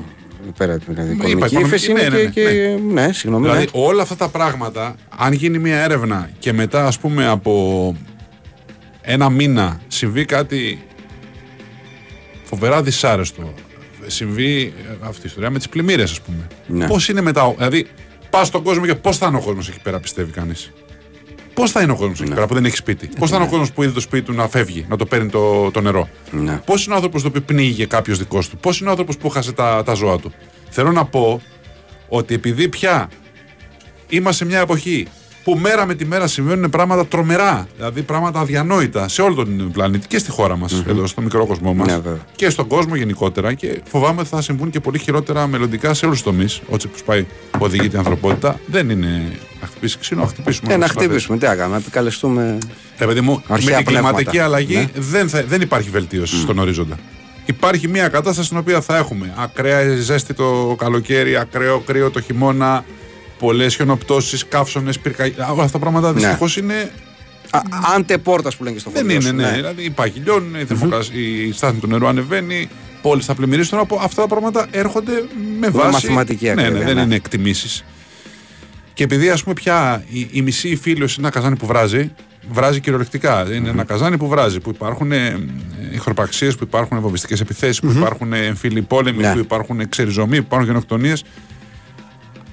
Οι, οι ψυχικές παθήσεις πια θα είναι συντριπτικά περισσότερες καθώς περνάει ο καιρός γιατί οι άνθρωποι θα είναι δυστυχισμένοι, κυνηγημένοι, εκτοπισμένοι, θα έχουν χάσει συγγενείς, θα έχουν χάσει περιουσίες, θα έχουν πτωχεύσει, θα έχουν μείνει στον δρόμο, θα έχουν χάσει το σπίτι τους, θα έχουν χάσει τη δουλειά τους. Σωστό. Και βεβαίως έτσι όπως το λες βέβαια και στην έκταση που το βάζεις, η οποία ξέρεις, μέσα έστω σε αυτό το, το απεσιόδοξο πλαίσιο. Ξέρεις, το- δεν είμαι απεσιόδοξο, δεν είμαι από τους ανθρώπους, δεν είμαι Κασάνδρα, δεν είμαι από τους ανθρώπους που πάντα βλέπουν το χειρότερο. Ναι. Όχι, θέλω να πω Βλέπω όμως, ε, ρεαλιστικά. α, Έτσι όπως το περιγράφεις, που και εγώ δεν, δεν, δεν διαφωνώ ιδιαίτερα με την εκτίμησή σου, προκύπτει αβίαστα ένα παράπλευρο ερώτημα. Ναι. Ενώ λες, ναι, ρε, σε Κώστα, όντως έχεις δίκιο. Αλλά έναν άνθρωπο κυνηγημένο, φτωχό και ανέστιο θα τον νιάξει η ψυχική του υγεία, ήταν απειβε- Δηλαδή, ότι πια περνάμε ξέρεις, σε ένα θέμα επιβίωσης. Δεν θα τον νιάξει Δεν θα από το τον να πάει νιάξει, να ναι. κοιταχτεί σε, ένα δικό, σε έναν ειδικό, αλλά θα είναι ένας άνθρωπος που μπορεί να είναι δυστυχισμένος, μπορεί να, έχει, ε, να κάνει σκέψεις αυτοκτονίας, μπορεί να είναι ένας άνθρωπος σε κατάθλιψη, μπορεί να είναι ένας άνθρωπος ο οποίος να είναι στην άκρη του γκρεμού και να λέει να πέσω, να μην πέσω και να ζήσω τι θα κάνω. Ναι. Ε, ότι δεν έχει διαγνωστεί αυτός ο άνθρωπος δεν σημαίνει ότι δεν πάσχει από κάποιο θέμα ψυχικής Ναι, υγείας. βέβαια. Αυτό, ναι. Μα δεν είναι μόνο. Και λέγον, λέγοντας τα λεφτά, αναφέρει τα λεφτά ο Τάκης και είναι, ε, μου δίνει σωστή πάσα για να πούμε ότι ακριβώς ε, επειδή αυτό αυξάνεται τα τελευταία χρόνια, δηλαδή τα θέματα ψυχικής υγείας είναι αυξημένα ιδιαίτερα τα τελευταία χρόνια, μιλήσουμε για τη χώρα μας. Ναι. Έτσι. Και ο κόσμος ζητάει βοήθεια την ίδια ώρα που οι δομές και κυρίως οι δημόσιες δομές ψυχολογικής υποστήριξης δεν είναι κατάλληλα επανδρομένε, δηλαδή είναι, είναι υποστελεχωμένες Βέβαια, και ναι. αυτές. Οπότε δεν μπορούν να ανταποκριθούν στις πραγματικές ανάγκες. Αυτή τη στιγμή ούτε καν αυτοί. Μα το φετινό Που μότο υπάρχουν αυτό εκεί ακριβώς έξω. Ναι, είναι ναι, ότι ναι. όλοι οι άνθρωποι δικαιούνται πρόσβαση σε μια υπηρεσία, σε μια θεραπεία, Βέβαια, σε βέβαια. μια συνεδρία, σε έναν ειδικό για να μιλήσουν. Αυτό είναι το θέμα. Ότι είτε δεν υπάρχουν, είτε είναι υποστελεχωμένες, είτε κλείνεις ραντεβού και πας μετά από εβδομάδες, μήνες, ενώ το πρόβλημά σου είναι εδώ τώρα. Ναι, ναι, ναι. Δεν έχεις τη δυνατότητα. Αν πάρεις την απόφαση να πας, σημαίνει ότι καίγεσαι εκείνη τη στιγμή. Δηλαδή ότι πρέπει να πας κάπου να μιλήσεις. Ναι. Βέβαια. Το να πας μετά από ένα μήνα δεν βοηθάει. Όχι. Τι θα κάνεις αυτό το μήνα όλο που περνάει; Είναι σαν να πεινάς και να σου λέει ένα μήνα να φας. Γιατί αυτό το πράγμα είναι τροφή για την ψυχη Δεν μπορείς να περιμένεις ένα μήνα. Όταν πάρεις την απόφαση να πας, σημαίνει ότι κάτι σημαντικό σου συμβαίνει. Και πρέπει να πας να το αντιμετωπίσεις με κάποιον τρόπο, με έναν ειδικό. Ναι. Δυστυχώς είναι αυτό που λες. Είναι οι υπηρεσίες, δεν επαρκούν, είναι υποστελεχωμένες, είναι τεράστιος όγκος, είναι λίγοι άνθρωποι. Δεν επαρκούν δυστυχώς. Είναι όλα αυτά Είναι, μαζί. είναι, είναι δυστυχώς. είναι όλα αυτά μαζί, ε, φοβάμαι. Καλό βέβαια Είναι που ο κόσμος πηγαίνει περισσότερο, αλλά πρέπει να υπάρχουν και οι, οι- οι χώροι και οι άνθρωποι για να μπορούν να τους υποδεχθούν. Γιατί αλλιώς. Και η, δο- η δυνατότητα για δωρεάν επίσκεψη σε αυτούς τους ανθρώπους. Ναι. Γιατί δεν έχουν όλη την οικονομική δυνατότητα να κάνουν συνεδρίες που μπορεί τον άλλο να του κοστίζει το μήνα 200 και 250 ευρώ και 300 για να πηγαίνει κάθε εβδομάδα. Δεν μπορεί να δίνει όλο 50 ευρώ τη εβδομάδα. Δεν έχει. Όχι. Φανταζείτε ότι φτάσαμε αυτή την ιστορία. Τάκης, που να το θυμάσαι ε, καλύτερα. Μάλιστα, Το θυμάμαι ακόμα σχεδόν κι εγώ, δηλαδή από τα μικρά τα μου. Τάκη σίγουρα καλύτερα. Ότι δεν. Δηλαδή, σκεφτείτε πόσα χρόνια έχω περάσει, ούτε καν ξέρω, 40 χρόνια, ας πούμε, που η, η, περάσαμε από τη φάση ο τρελός του χωριού, που ήταν ο αντίστοιχος, δηλαδή ο τρελός του χωριού τότε, που λέγαμε, τον, ο άνθρωπος με αντίστοιχη ψυχική πάθηση, η οποία, την οποία δεν την είχε διαγνώσει κανείς και δεν ασχολιόταν λέγαμε κανένας. τρελό. Ναι, γιατί λέγαμε ότι είναι τρελός. Δηλαδή τελείωσε. Με ένα τρελός είχες καθαρίσει ότι είναι. Ότι Ναι, όταν... τίποτα, ναι, είναι τίποτα. ο τρελός του χωριού. Υπήρχε ένας Ναι, μπορεί να υπήρχε ένας για πόσο κόσμο, το πούμε έτσι. για καθηγητή. Αυτό. Λοιπόν, και από τον τρελό του Και χωριού τρομερό φτάσαμε ταμπού, εδώ. έτσι, παιδιά. Βέβαια, Τρο- με αυτό τρομερό είναι το στίγμα, το ταμπού. στίγμα, βέβαια. Όποιος, οποιοδήποτε τολμούσε να πάει σε ένα ψυχολόγο, σε ένα ψυχίατρο. Καταρχάς, ακόμα και σήμερα θεωρούμε ότι ο ψυχίατρος είναι ένας γιατρός ο οποίος ειδικεύεται στους τρέλου. Δεν έχει καμία σχέση αυτό με ψυχιατρική. Δεν έχει να κάνει με την ε, με ψυχασθένεια. Έχει να κάνει με σχιζοφρένεια. Υπάρχει ο ψυχολόγος και ο ψυχίατρος. Κάποια περιστατικά είναι καλό να Κάποια πηγαίνουν είναι στον για τον ψυχολόγο ένα, και κάποια κάποια για τον άλλο. ναι. Δεν σημαίνει ότι ο ψυχίατρος είναι για κλινικές περιπτώσεις. Κάποιοι χρειάζονται την επίβλεψη και τη συμβουλή ενός ψυχιάτρου. Ναι, ναι, Στο βέβαια. μυαλό πολλών ανθρώπων όλο αυτό είναι ταμπού. Ψυχίατρο να πούν τρελό. Ναι. Όχι, δεν είναι, δεν είναι τρελός όποιο πάει σε ψυχίατρο. Ούτε είναι απαραίτητα μια περίπτωση βαριά και. Απλά είναι αυτός εξειδικευμένος γιατρός για την περίπτωσή του. Ακόμα και σήμερα θεωρούμε ταμπού μία επίσκεψη στον ε, ψυχίατρο ή τον ψυχολόγο. Το θεωρούμε και σήμερα. Πόσο Τρομερό, μάλλον πριν από 40 τρομερό, χρόνια ναι. που έλεγες. Που λέγαμε τρελός. Ναι, ο τρελός. Εγώ δεν το θεωρώ ταμπού, αλλά το θεωρώ ότι είναι απαράδεκτο. Τι, τι εννοείς τα και παράδεκτο. Να πάω εγώ σε ψυχίατρο. Γιατί; Για ποιο λόγο. Αν δεν αισθάνεσαι. Αν Τάκη, νιώσει ότι το ότι- χρειάζεσαι, Δεν μπορώ να τα αναλύσω μόνο μου. Δεν ξέρω τάκια από να αναλύσεις. Κάποιοι Τάκη, άνθρωποι μέχρι ίσως να ένα μπορούν- σημείο μπορείς. Κάποιοι άνθρωποι μπορούν να βρουν παρηγοριά στους οικείους τους, στους Να. φίλους τους, στην οικογένειά τους και κάποιοι άνθρωποι δεν μπορούν να το βρουν αυτό το πράγμα. Τα παιδεύονται, βασανίζονται και αισθάνονται ότι ε, ακροβατούν στο κενό. Αυτοί οι άνθρωποι καλό είναι να αναζητούν την συμβουλή και τη βοήθεια ενός ειδικού. Ακριβώς. Εξαρτάται από το πόσο Ακριβώς. βασανίζεσαι και σε τι, σε τι φάση. Άλλοι είσαι και άνθρωποι πόσο- βγαίνουν με την παρέα τους για τσίπουρα και είναι καλά μετά και σου λέει Α, μου πέρασαν όλα. Ναι. Και άλλος άνθρωπος γυρίζει σπίτι δεν πάει να κοιμηθεί. Ε, αυτός θα κάνει. Έτσι. Πρέπει να αποτανθεί σε κάποιον ειδικό.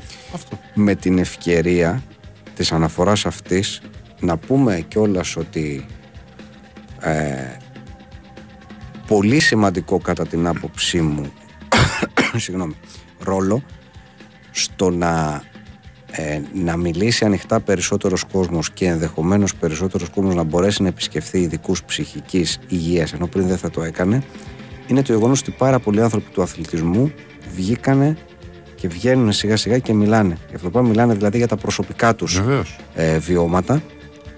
Ε, έχω μπροστά μου με την ευκαιρία της, ε, ε, της, ε, της ημέρας ε, μία συνέντευξη την οποία έδωσε ο, ο Thierry Henry, ο οποίος μίλησε για αυτό το πράγμα και είπε, είπε, είπε πράγματα τα οποία είναι σημαντικά. Εντάξει, ο, ο Αρή, και λέμε τον Αρή, καλό, όχι, απλώς- όχι επειδή είναι ο Αρή, ο Αρή είναι από του ανθρώπου που ξέρουν να μιλάνε. Οπωσδήποτε. Έτσι, οπότε έχει σημασία να, να, να ακούσει έναν άνθρωπο ο οποίος ξέρει να μιλάει, να, να αρθρώνει λόγο. Είπε λοιπόν ο Άρη, Όλοι έχουμε προβλήματα τα οποία δυσκολευόμαστε να χωνέψουμε και τα οποία προσπαθούμε να κρύψουμε.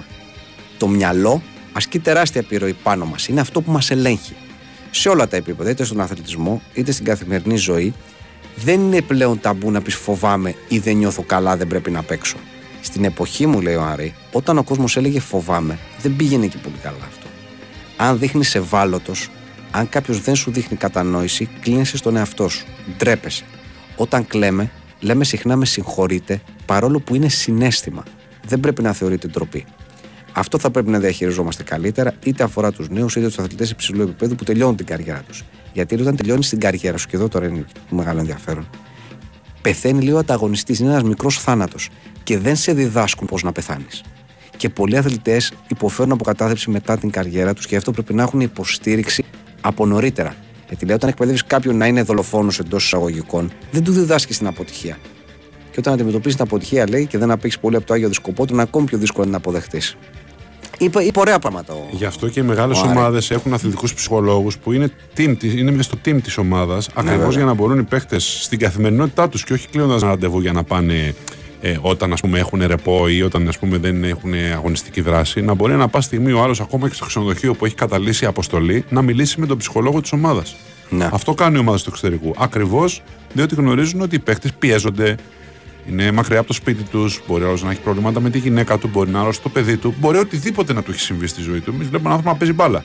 Από πίσω μπορεί η μάνα του εκείνη τη στιγμή να είναι στα τελευταία, τα τελευταία της. Δεν ξέρεις τι μπορεί ο καθένας να Εσύ λες, το παλτό είχα στον κόλ. Και αυτός ο άνθρωπος που έχει το παιδί του στο νοσοκομείο άρρωστο. Οπότε αυτοί οι άνθρωποι. Είναι, είναι, μας γυρίσει την ατάκα του Ρόμπιν Βίλιαμ στην ναι, αρχή. βέβαια, να είσαι πάντα ευγενικός. Ναι. Ακριβώς. Γιατί δεν, Γιατί ξέρεις τι περνάει ο σταυρό κουβαλάει ο καθένας και τι έχει μέσα στο κεφάλι του εκείνη τη στιγμή. Και μπράβο στον ε, Άνερη που μίλησε και μπράβο σε όλους που βγαίνουν και βρίσκουν θάρρος. Γιατί θέλει θάρρος. Οι πρώτοι που κάναν την αρχή ήθελαν το μεγαλύτερο θάρρος όταν ναι. έπρεπε να βγουν και να μιλήσουν. Γιατί ακριβώς του αντιμετωπίσαν, τους χλεβάσανε, τους κοροϊδέψανε, τους απαξιώσανε. Τρομερό και αυτό έτσι. Ναι, ναι. Τρομερό και αυτό. Δηλαδή, σαν σαν κάποιος ότι μην τα πείτε γιατί μην ανοίξουμε τώρα. Ναι, ναι. Μην ανοίξουμε αυτή την ιστορία. Όλοι οι μην ανοίξουμε αυτή την πρωτοπόροι, ιστορία. όλοι οι πρωτοπόροι φάγανε πέτρες στο δόξα πατρί. Είτε οι πρώτοι άνθρωποι που βγήκαν και είπαν ότι είναι ομοφυλόφιλοι, είτε οι πρώτοι άνθρωποι που βγήκαν και μίλησαν για θέματα ψυχικής υγείας. Οι πρώτοι άνθρωποι, όποιοι πρώτοι άνθρωποι βγήκαν και μίλησαν, ήταν αυτοί που λιθοβολήθηκαν. Ναι. Πλέον είναι πιο εύκολο. Ευτυχώς να βγαίνουν να μιλάνε. Ε, και είναι και σημαντικό γιατί όλος ο κόσμος παρακολουθεί τους αθλητές. Μπορεί ενδεχομένως από αυτούς τους ανθρώπους να βρει λίγο κουράγιο και για τη δική του περίπτωση. Και είναι γιατί είναι και πολύ γνωστή. Δηλαδή, ο Αντε το Κούμπο, ας πούμε, ένα- ο οποίος έχει μιλήσει για αυτό το Ναι. πράγμα. Ο Μάικλ Φέλπς, για, ξέρεις, για πολύ γνωστούς, ας το Ναι, ναι. Ο The Rock, ο Ναι, ναι. Dwayne Johnson. Ναι, ναι, Dwayne Johnson. Δηλαδή, πολύ γνωστοί άνθρωποι έχουν, έχουν μιλήσει. Ο Tyson Fury. Δηλαδή, υπάρχει κόσμος και κοσμάκι ο οποίος βγαίνει πλέον. Μην μιλήσουμε για τους δικούς μας, για τον Τάσο Μπακασέτα, δηλαδή, για Ναι, ναι, ναι. τον Μπρουνό Τσιρίλο ε, παλιότερα. Δηλαδή, υπήρχε, ε, υπήρχε και υπάρχει κόσμος και πλέον σύμφωνα με τις. Ε, ο Καραλής. Ναι. Ξέρεις, έναν ένα τώρα, Ναι, κάπως, ναι, ναι, ναι. ε, κάπως, Ο ε, Μανόλο, ναι. Κάπως ο Μανόλο, ναι. Κάπως μου έρχονται στο μυαλό. Ο Παπαλουκάς νομίζω επίσης είχε, είχε θέματα. Δεν το θυμάμαι, αλλά τέλος είναι πολύ πιθανό, ναι. Ναι. ε, και το λέμε γιατί αυτό το πράγμα είναι ένας πολύ ισχυρός αντίπαλος για τους αθλητές, τον οποίο δεν είναι καταπιεσμένο και τον οποίο ενδεχομένως όταν τον βγάζουν κάπως τους απελευθερώνει. Δηλαδή και μόνο η- αυτό το, Ναι, βέβαια.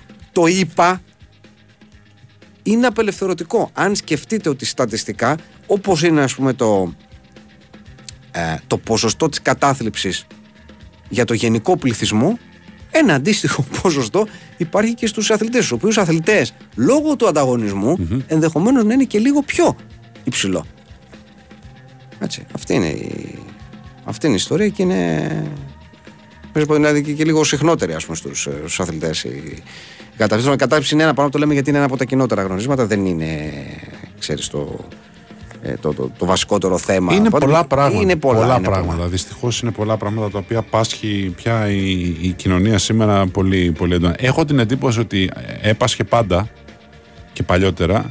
Θυ- Θυμίζω, ας πούμε, για παράδειγμα, στην Αμερική από τη δεκαετία του 80 ήταν η γενιά του, του Προζάκ και του, ξέρω εγώ, και του Ζάναξ κτλ. Δηλαδή ήταν Ναι. μια ολόκληρη γενιά ανθρώπων οι οποίοι πήγαιναν να καταπολεμήσουν την καθημερινότητα, το άγχος, την πίεση, τους ρυθμούς, οι γιάπηδες, οι τέτοιοι όλοι αυτοί οι άνθρωποι που τρέχαν να προλάβουν προθεσμίες σε μια. Μιλάω για την Αμερική γιατί είναι και ένα πράγμα από το οποίο ας πούμε, ε, ξέρεις, μαθαίνουμε, βλέπουμε, διαβάζουμε, ε, ενημερωνόμαστε κλπ. Ήταν μια ολόκληρη γενιά η οποία χαπακωνόταν σε καθημερινή βάση Ναι. για να είναι χαρούμενοι μέσα σε όλη την πίεση τη καθημερινότητας. Δηλαδή ήταν πράγματα που τα αντιμετώπιζαν με ένα χάπι. Και μια ολόκληρη γενιά ας πούμε γιάπηδων, επιχειρηματιών, ανθρώπων οι οποίοι δουλεύανε σε πολυεθνικές, στα χρηματιστήρια και αυτά, ήταν η γενιά με, τις, με τα κοστούμια και τη χάπα κάθε μέρα. Έτσι. Ε, με, Προζάκ, μεγάλωσε. Ζάναξ, κοκαίνη. Εκεί, Ναι, ναι, ναι, ναι, ναι. εκεί Ναι, είχαν ναι, παίξει ναι. πάρα πολύ. Ε, και λέω την κοκαίνη διότι όλος τυχαίως διάβασα σήμερα μία συνέντευξη ε, μιας νοσηλεύτρια στο Αιγινήτιο Μμμ. Ε, η οποία έλεγε ότι αυτό που βλέπεις συχνότερα το, το τελευταίο καιρό ε, ανθρώπινο θέμα λέει κοκαίνη διότι λέει η κοκαίνη έχει φτηνή είναι επικίνδυνα Μάλιστα. και επειδή είναι ένα ναρκωτικό το οποίο δρά ισχυρά και γρήγορα, κατευθείαν γίνεται, γίνεται χαμό. Ναι. Τώρα, επειδή το, επειδή, το, επειδή το ανέφερες, δηλαδή. Ναι, για το άλλο θέμα με τα, με τα προσάκια τα ζάρια, νομίζω έχει- έχει, βάλει και, το, έχει και στο Netflix νομίζω ένα Ναι, ναι. ολόκληρο ντοκιμαντέρ. Ε, Ναι. Και μιλάει γιατί δεν, Νομίζω δεν, δεν το δύο έχω δει. ντοκιμαντέρ έχει Είναι να δύο. κάνουν δύο διαφορετικά ντοκιμαντέρ για τη, για τη γενιά, για τη γενιά των, των, των φαρμάκων, ας πούμε, που ουσιαστικά νόμιζε ότι μπορούσε να λύσει ή να βάλει τα προβλήματά της κάτω από το χαλί, παίρνοντας ένα χάπι το οποίο ας πούμε, σου ανέβαζε τη, το κέφι και σου, σου διώχνε μακριά τις κακές σκέψεις. Κάπως έτσι το είχαν στο μυαλό τους. Τέλος πάντων. Ναι, είναι- και, και εθίστηκαν πολύ. Νομίζω το ντοκιμαντέρ μιλάει για τον, ε, για τον εθισμό. Για τα Ζάναξ, νομίζω συγκεκριμένα. Δεν το θυμάμαι. Ήταν, αυτό, νομίζω ναι. ότι είναι για τον, ε, για τον εθισμό. Για τον εθισμό στον Τέλος πάντων, εντάξει, μην πούμε τώρα και πιο βαθιά. Νομίζω δεν είμαστε ούτε ειδικοί, ούτε τίποτα. Ξέρουμε, αλλά ξέρουμε ότι είναι θέμα. Και ότι ένα χάπι ποτέ δεν έλυσε τίποτα. Ναι. Στην πραγματικότητα δεν έλυσε. Από τίποτα. μόνο του. Αυτή είναι η, αυτή είναι η αλήθεια. Όπως είναι αλήθεια, αν μπορούμε να πούμε κάτι, ότι. Εντάξει, μας έχει στείλει πάρα πολλά μηνύματα τώρα εδώ πέρα. Εντάξει, το καταλαβαίνω. Μέχρι αυτά κάποιοι είστε λέτε ότι είναι βιομηχανία. εταιρεία. Ναι, εντάξει, παιδιά. Με αυτό λέω και όλα βιομηχανία είναι. Τι είναι βιομηχανία; Σε αυτό, σε αυτό ειδικά το θέμα οφείλουμε να είμαστε πάρα πάρα πολύ. Παιδιά, όλα μια προσεκτικοί. βιομηχανία είναι. Η γέννηση δεν είναι βιομηχανία. Ο θάνατος δεν είναι βιομηχανία. Όλα βιομηχανία είναι, αν το πάρουμε έτσι. Ναι. Η μεγαλύτερη μπίζνα είναι η γέννηση και ο θάνατος.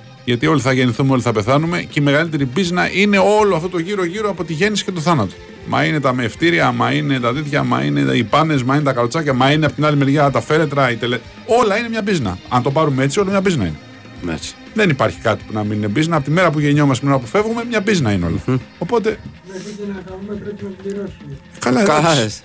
Μέχρι ένα αποτέφρωση τα εκεί. Έχεις δίκιο. Ε, Θέλει λεφτά. Πολύ λιγότερα ωστόσο από την άλλη διαδικασία πρέπει να πούμε. Είναι. Αλήθεια. Η αλήθεια είναι αυτή. Τελετής, Ναι, ναι, γενικότερα. Αλήθεια, πολύ, αλήθεια. λιγο... Η τάση είναι φθηνή. Όχι. πολύ λιγότερα όλα. Όλα πολύ λιγότερα είναι. Α, κέφι, Έτσι. κέφι, κέφι, κέφι και χαρά. Έτσι. Α μιλήσουμε για την αποτέφρωση κυρίε και Φίλοι κύριοι. μου, Α, βεβαίως. πολύ λιγο- Η τάση είναι φθηνή. Πολύ λιγότερα όλα. Όλα πολύ λιγότερα είναι. Κέφι, Έτσι. κέφι, κέφι, κέφι και χαρά. Έτσι. Α μιλήσουμε για την αποτέφρωση κυρίες και Φίλοι κύριοι. μου, Α, βεβαίως.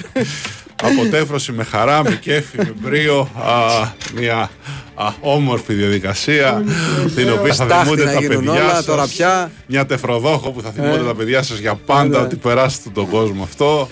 Λοιπόν. Αν τη βάλετε παντού, στο σαλόνι, στο κομμωδίνο. Πείτε για καφέ. Μόνο μην την πιείτε για καφέ, Ναι, λουστείτε. εντάξει, Ναι. ναι, ναι. Λοιπόν, κυρίες και κύριοι, 11 η ώρα, πάμε σε δελτίο αθλητικών ειδήσεων. Χαρούμενες σκέψεις. Τι Τραγουδάκι κρατάτε σε αυτό και το τα ξανά. διάλειμμα. Βεβαίως. Λοιπόν, δεύτερα Fight Club. Αχ, δεν είναι να ανοίγεις να βλέπεις ειδήσεις πραγματικά. Καθόλου. Δεν, δεν, δεν. Ναι, καθόλου. Αν γίνεται καθόλου. Αλλά αυτές οι μέρες οι ειδήσεις σε ανοίγουν και σε βλέπουν εκείνες. Αυτό είναι το θέμα. Δηλαδή δεν μπορείς να, να με δεις μπροστά σου όλα αυτά που συμβαίνουν. Ε, Συμβαίνουν ε, φρικτά πράγματα. Είναι μια τρέλα. Είναι μια τρέλα πραγματικά. Και αυτό φοβάμαι τα χειρότερα είναι μπροστά. Αν μιλάμε τώρα για το Ισραήλ και τη Γάζα, τα χειρότερα είναι μπροστά. Δεν είναι πίσω δυστυχώς. Δηλαδή, ό,τι έχουμε δει μέχρι τώρα, φοβάμαι ότι είναι το, το ορεκτικό της φρίκης. Ναι.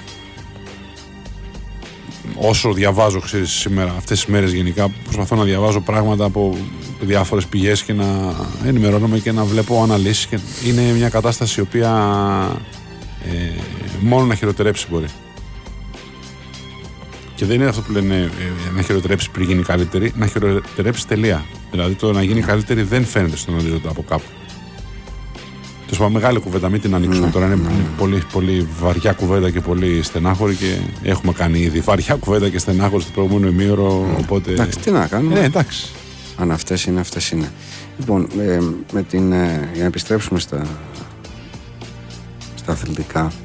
Ε, την ευκαιρία της σημερινής επισημοποίησης της UEFA ε, για τα δύο Euro του 28 και του 32 Ναι.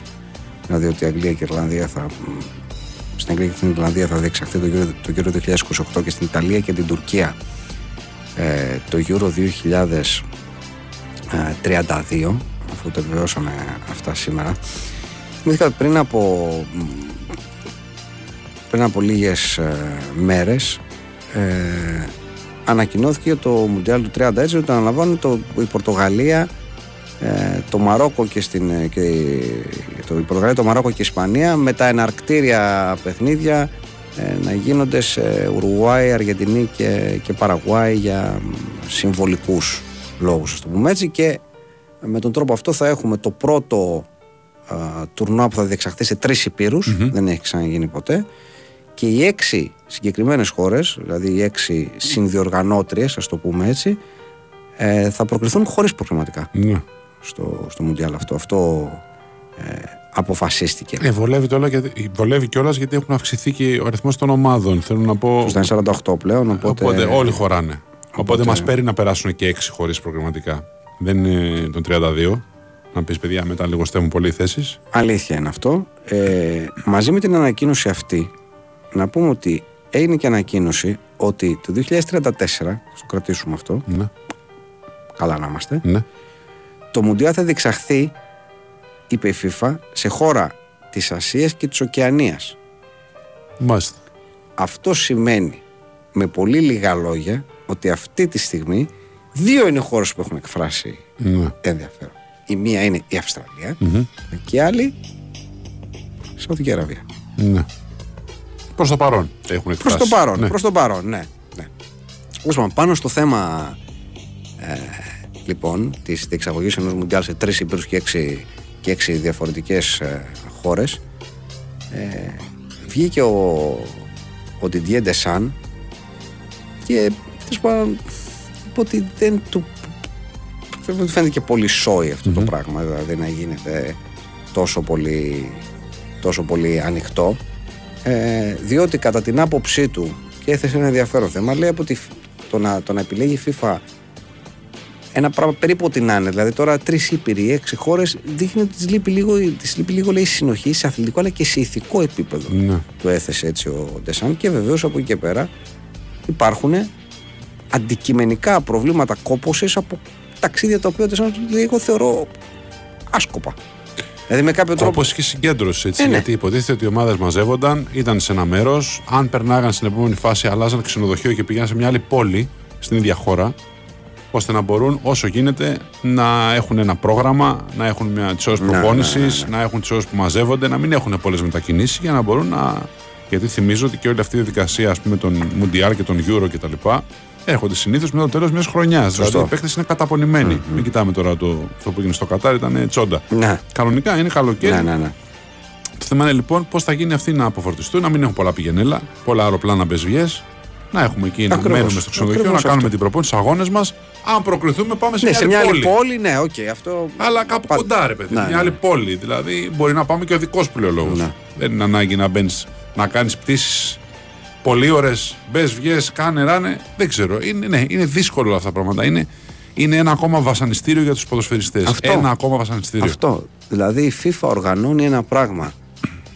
Είναι, είναι τρομερό ότι ε, μέσα σε όλες τις κουβέντες χάνεται ένα μεγάλο κομμάτι της ουσίας και αυτή η ουσία συνήθως αφορά τους ποδοσφαιριστές. Δηλαδή η FIFA και η UEFA οι οποίες τα τελευταία χρόνια διακηρύττουν με κάθε τρόπο το πόσο πολύ τους νοιάζει πόσο πολύ κόπτονται για την υγεία των ποδοσφαιριστών και για την ξεκούρασή τους και ναι ότι παιδιά εμείς βάζουμε πράγματα στο καλεντάρι αλλά είμαστε πάντα μετρημένοι και εντάξει για το θέαμα, για το ποδόσφαιρο και βγαίνουν και λένε μα με τους ποδοσφαιριστές δεν τους σκέφτεστε παιδιά με τα 60 μας ναι εντάξει αλλά θα δούμε κτλ. Και, και μέσα σε όλο αυτό το πλαίσιο όλες οι τελευταίες διοργανώσεις αν δεις αντί να τις κλείνουν τις ανοίγουν δηλαδή κάνουν τα πράγματα ακόμη πιο δύσκολα και ακόμη πιο δύσκολα και ακόμη πιο δύσκολα Είναι δυστυχώς έτσι. Ναι. Όπω κάνουμε στο Μουντιάλ σε τρεις διαφορετικές ζώνες ώρας. Ναι. Εντάξει, παιδιά, στη Βραζιλία που έγινε Μουντιάλ αποστάσει στα μεγάλη, δεν είναι η μεγάλη της από το να ταξιδέψεις από τη Λατινική Αμερική στην Ευρώπη. Ναι. Συγγνώμη τώρα. Δεν είναι το ίδιο. Δεν είναι το ίδιο. Εντάξει, υπήρχε ε, Ρε, παιδιά, από την Ανατολική Άκρη. Α, ακόμα και όπως τον εξοικειωθείς με τι καιρικές συνθήκες, σημασία του. Αν πα κάπου που είναι διαφορετικό σου και αλλάζει. Το, Βέβαια. δεν Jet προσαρμόζεται. lag, βέβαια. Το να πας από τη Βραζιλία, ναι, μπορεί να είναι ένα μεγάλο ταξίδι μες στη Βραζιλία, αλλά ο καιρός είναι ίδιος. Η ώρα είναι ίδια. Συνηθίζεις. Ναι. Τα ξυπνήματα, την ώρα που κοιμάσαι, την ξεκούραση, το, το- τον καιρό, τη ζέστη, την υγρασία. Κάπως συνηθίζεις. Αν φύγεις από εκεί και πας στο κρύο και μετά πας 50 βαθμούς στη ζέστη και μετά γυρίσεις 20. Δεν γίνεται. Το σώμα αρετάρει. Ο οργανισμός κλωτσάει. Είναι πολύ, α- πολύ απλό μία ομάδα η οποία θα έχει να ταξιδέψει για παράδειγμα από, το, από την Ασουνσιόν της Ραγουάης στην ε, Βαλένθια ξέρω εγώ της Ισπανίας να πει να ταξιδέψει εγώ την Τετάρτη για να παίξει την Παρασκευή το Σάββατο να πει ρε παιδιά πότε να μαζέψουν, πότε να φτάσουν, πότε να περάσουμε το jet lag, πότε να συνηθίσουν, πότε να κάνουμε μια προπόνηση και να πάμε να παίξουμε. Ενώ έχουμε εδώ μια άλλη ομάδα, μια άλλη εθνική για παράδειγμα, η οποία εθνική έχει να κάνει, η εθνική ομάδα έχει να κάνει μόνο το ταξίδι, ξέρω εγώ, Βαρκελόνη-Μαδρίτη. Ναι. Δηλαδή, συγγνώμη, είναι, είναι ίσοι κανόνες ανταγωνισμού τώρα αυτό το πράγμα; Δεν είναι. Δεν είναι. Δεν είναι. Sorry κιόλας. Δηλαδή. Αυτή είναι το δική σου το αεροπλάνο.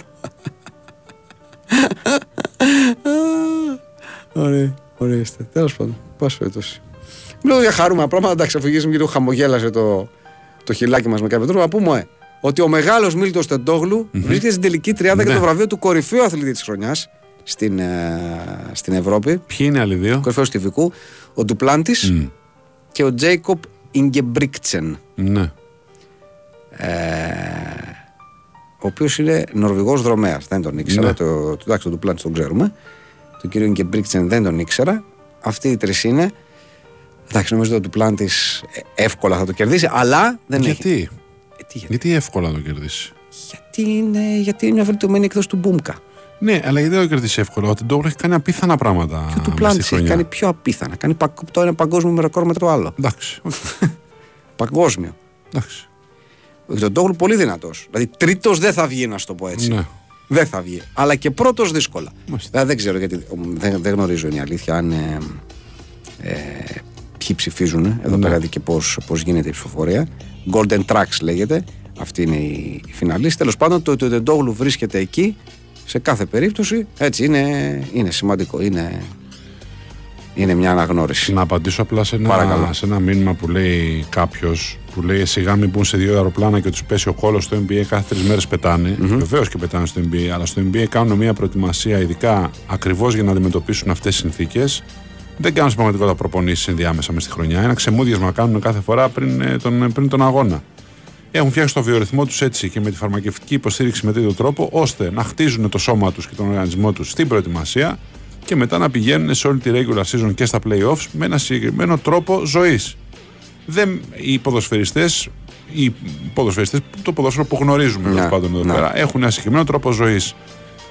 Στα εθνικά τους πρωταθλήματα έχουν τους αγώνες των εθνικών, έχουν τους αγώνες ευρωπαϊκούς, όσοι παίζουν κτλ. Και, και, και τους ζητάμε μετά στο Μουντιάλ, στο Euro, να πάνε να κάνουν μια υπέρβαση στον οργανισμό τους. Να, να βγουν τελείως από το ρυθμό τους, να βγουν τελείως από το ρυθμό που ζουν και προπονούνται. το μετά το τέλος της σεζόν έχει τεράστια σημασία. Είναι σαν να σκέφτεται ένας άνθρωπος, για παράδειγμα, σκεφτείτε εσείς για τον εαυτό σας, εσείς που δουλεύετε για παράδειγμα 9-7, ένα ωράριο 9-7, κάθε μέρα, πώς είστε μετά, ξέρω εγώ, από τέσσερις μέρες δουλειάς, τα μεσάνυχτα. Ναι. Πώς είναι ο οργανισμός σας; Ε, κάπως έτσι αντίστοιχα είναι ο οργανισμός των ποδοσφαιριστών. Ναι. Πώς να δεις, μετά, μετά από πολλούς μήνες δουλειάς, ξέρω εγώ, μέσα στη, στη σεζόν. Είναι ο οργανισμός των ποδοσφαιριστών είναι καταπονημένος. Και το καταπονημένος είναι και γλυκιά λέξη Ναι. για να το, για να το περιγράψουμε. Επίσης, κάποιος θα συμπλήρωνε ότι στο NBA δεν γίνεται το control. Θα συμπλήρωνε κάποιος. Σε αντίθεση με τους ποδοσφαιριστές. Θέλω να πω, drug test γίνεται στο NBA. Αντιτόπι control δεν γίνεται. Θα έλεγε κάποιος. Εγώ παίρνω απόσταση από εδώ μέχρι το NBA ολόκληρο. Σωστό και αυτό. Πολύ Οπότε- σωστό και αυτό. Πολύ Δηλαδή κάποιος θα συμπλήρωνε επίσης, ας πούμε, ότι και όταν έρχεται η Team USA, ας πούμε, για παράδειγμα, στο μπάσκετ να να παίξει, δεν πηγαίνει η Wanda να τους χτυπήσει την πόρτα ποτέ. Αχα. Και Θέλω να πω, ε, άνθρωποι τώρα πού είναι αυτοί οι άνθρωποι, δεν είναι στον Ολυμπιακό χωριό, πού είναι στην Κρήτη. Ε, στην Κρήτη, πού να τρέχουμε στην Κρήτη τώρα. Ξέρω εγώ, όταν ήταν εδώ στου Ολυμπιακούς Αγώνες, ξέρω εγώ που ήταν οι άνθρωποι που ήταν στη- στο αεροπλανοφόρο, κάπου ήταν τότε, θυμάμαι. Για η Team USA, κάπου ήταν χώρια από τους υπόλοιπους. Δεν πήγε κανένας να τους ενοχλήσει και να τους πει Γεια σα, είμαστε τη Wanda, κατουρίστε στο δοχείο. Δεν ενοχλούμε τους ανθρώπους τώρα. Σεβόμαστε το γεγονός ότι οι άνθρωποι είναι Σεβα- κουρασμένοι. σεβα- σεβα- Σου λέει μπορεί σεβασμό. να μην. ε, Σεβασμός. Του έρχεται να κατουρίσει. Πάρτε με το ζώο, κατούρα, κατούρα λεμπρών. Είναι πράγματα αυτά τώρα. Και του τώρα μπύρες, θα τους δώσουμε αλκοόλ να πιούν Ε, στους δεν ανθρώπους κάνουν τώρα για να τέτοια χατουρίσουν. πράγματα. Ναι. Όχι, δεν κάνουν τέτοια πράγματα. Οπότε Δεν κάποιος σωστό. θα έλεγε ότι μη συγκρίνουμε τώρα με το NBA. Τώρα είναι άλλος άλλος κόσμος εκεί πέρα. Τώρα μη συγκρίνουμε εδώ πέρα έχουμε αντιτόπινγκ. Τώρα στο NBA δεν συνηθίζεται αυτό το πράγμα. Δεν είναι ένα σπορ που μας αρέσει. Δεν μας ενδιαφέρει να είναι αθλητική, να πηδάνε ψηλά. Τώρα, αν Αυτό, υπάρχει να- και κάτι να άλλο, το μια θέαμα, πρωτενη, το ενώ θέαμα. μια πρωτενη έχει πάρει, ξέρω εγώ, κάθε τι μια πρωτενη για να πει, δεν μας ενοχλεί. Τι να μας ενοχλήσει. Δεν μας ενοχλεί. Κατάλαβες Τι είμαστε, εμείς θα, θα, θα ορίσουμε εμείς το Ναι, διαιτολόγιο όχι, του ανθρώπου βέβαια. δηλαδή. Όχι, Δεν κατάλαβα. Ποιοι είμαστε, είμαστε θεοί, είμαστε εμείς για Έλατε. να πούμε το διαιτολόγιο του. έλατε. Δίνουν θέαμα, Κώστα μου αυτό έχει σημασία. Δίνουν το θέαμα, είναι το Ναι. θέαμα. Εντάξει. Αυτή είναι. Αυτή είναι η ιστορία. Τέλος πάντων. Μεγάλη ιστορία επίσης, μην λησμονήσουμε να το πούμε, επειδή συζητάμε συνεχώς για, την, ε, για τα χρέη των ομάδων, για τα προβλήματα τους οικονομικούς ελέγχους και τα, τον τελευταίο καιρό είναι η Μπαρσελόνα μέσα σε αυτό το. Ε, στα πρωτοσέλιδα τέλος πάντων για οικονομικούς ελέγχους που γίνεται και για τους διαιτητές και για προμήθειες σε ατζέντιδες όπως λέγαμε χθες και διάφορα τέτοια ωραία πράγματα και πλέον είναι και η μπασκετική Μπαρσελόνα Ναι. ε, μαζί της διότι σύμφωνα με δημοσίευμα ισπανικής, ισπανικής ιστοσελίδας για τη σεζόν που έκλεισε η μπασκετική Μπαρτσελώνα προσέξτε είχε απώλειες 56,6 εκατομμύρια ευρώ Μα γι' αυτό φέτος προχωρήσει αυτές τις αλλαγές στο ρόστερ με το μύρο της και αυτά που προσπαθήσαν να σπάσουν τα μεγάλα συμβόλαια και να πάνε σε μια ε, διαφορετική πολιτική. Ήταν αυτός ο λόγος. Ότι είχε μπει πάρα πολύ μέσα και αυτό το μαγαζί. είχε μπει πάρα πολύ και μπήκε πάρα πολύ γιατί στο budget της σεζόν μπήκαν τα λεφτά που θα έπαιρνε ο Μύρωτιτς και ο Higgins για τα επόμενα χρόνια των συμβολέων τους. Ναι. Γι' αυτό προέκυψε αυτή η ιστορία, γιατί έγιναν οι, πώς το λένε, οι αποζημιώσεις. Οπότε, ενώ το budget της Μπαρσελόνα της μπασκετικής πέρσι ήταν 39 εκατομμύρια ευρώ, φέτος το ρίξαμε στα 26 και βλέπουμε. ναι. Εντάξει, δεν χρωστάει χρήματα η Μπαρσελόνα, αλλά με τέτοια διαφορά εσόδων-εξόδων κάλυψε το μπάτζετ της με χρήματα της ομάδας, οπότε το τμήμα μπάσκετ είναι πλέον ζημιογόνο. Ναι. Αυτή είναι η, αυτή είναι η ιστορία. Αυτό γίνεται. Τέλος πάντων. Πολλά λεφτά, πολλά θέματα. Μεγάλα καράβια, μεγάλες φορτούνες. ναι, ναι, ναι, ναι. Κάπως έτσι. Τι να Κάπως, κάνουμε; κάπως έτσι γίνεται η, η ιστορία. Δεν ξέρω. Τέλος πάντων. Εν πάση περιπτώσει. Α, βλέπω ε, σαν σήμερα η περίφημη διπλή επέμβαση του κουπέ. Τη θυμόμαστε. Είναι, είναι σε Ναι. όλα τα, τα, πώς να πούμε, τα βίντεο με σοβαρά στιγμιότυπα που σέβονται τον εαυτό τους να χρησιμοποιήσουν μια πολύ, μια πολύ παλιά ε, έκφραση. Ε, μια πολύ ωραία, πολύ ωραία απόκρισιμη κεφαλιά από τις, από τις, πραγματικά, από τις πραγματικά σπάνιες. Όπως επίσης χαιρόμαστε που βλέπουμε τώρα έστω και τελευταία στιγμή για να ε, κλείσουμε κάπως με το, με το θέμα το οποίο ανοίξαμε την εκπομπή με τον, με τον Εντέ Ναζάρ ότι ο Φαμπρίτσιο Ρωμάνο επιμένει με, με tweet του πριν από 40 λεπτά και είπε Φαμπρίτσιο Ρωμάνο σεβόμαστε σε, Ω, κα- σε κάθε οπωσδήποτε. περίπτωση έτσι είπε να ξέρετε ότι τους τελευταίους τέσσερις μήνες ο Αζάρ είχε, όντως, είχε πρόταση και από το MLS και από ομάδες της Σαουδικής Αραβίας αλλά Είμαι σίγουρος. Από, την, ε, από το MLS είχε ακουστεί και από την Ιντερ Μαϊάμι συγκεκριμένα Ναι. ότι όταν άρχισε να παίρνει εκεί όλους τους υπόλοιπους ότι Ναι, του ναι. ενδιαφέρθηκε. Ε, και η Σαουδική Αραβία είμαστε σίγουροι ότι θα του έγινε κάποια πρόταση. Δεν ήθελε ο άνθρωπος. Δεν ήθελε, Δεν ήθελε. Ο δεν άνθρωπος έβγαλε πολλά λεφτά, δεν ήθελε να τρέχει τώρα πάλι. Α, Λέει προετοιμασίες, προπονήσεις, τρέχα από εδώ, τρέχα από εκεί. Άστο να πάρει το διάολο. Καλά, δεν είμαστε, θα πίνουμε μπύρες. Αυτό που έλεγε. Ήρθε Ναι. ο καιρός να ράξω, να πίνω μπύρες. Δεν ήθελε, δεν μπορούσε. Δεν την πάλεψε. Μιλώντας για, ε, για παλεψιά, ένας ε, ε, τύπος που έπαιζε football manager. Ε, το δόλιο. Εντάξει, πραγματικά. Δόλιος, δόλιος. Τον νιώθουμε, τον Ναι, ναι, ναι. συμπονούμε. Ε, έπαιζε λοιπόν ουαλικό πρωτάθλημα, είχε πάρει την εικόνα Quay Nomads, με αυτό, με αυτό το περίεργο όνομα.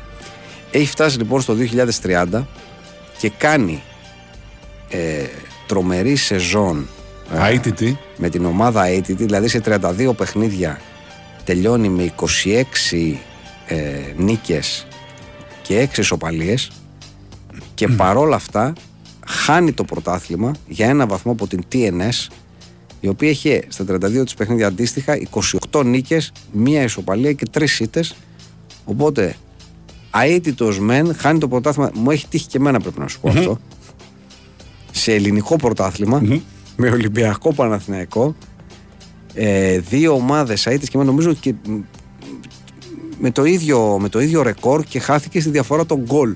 Αν Μάλιστα. θυμάμαι καλά. Το θέμα είναι ότι ο ίδιος τύπος την ίδια χρονιά πήγε στον τελικό του Ουαλικού κυπέλου, τον οποίο έχασε στα πέναλτι, και πήγε και στον τελικό του Ουαλικού League Cup, τον οποίο επίσης έχασε στα πέναλτι. Μάλιστα.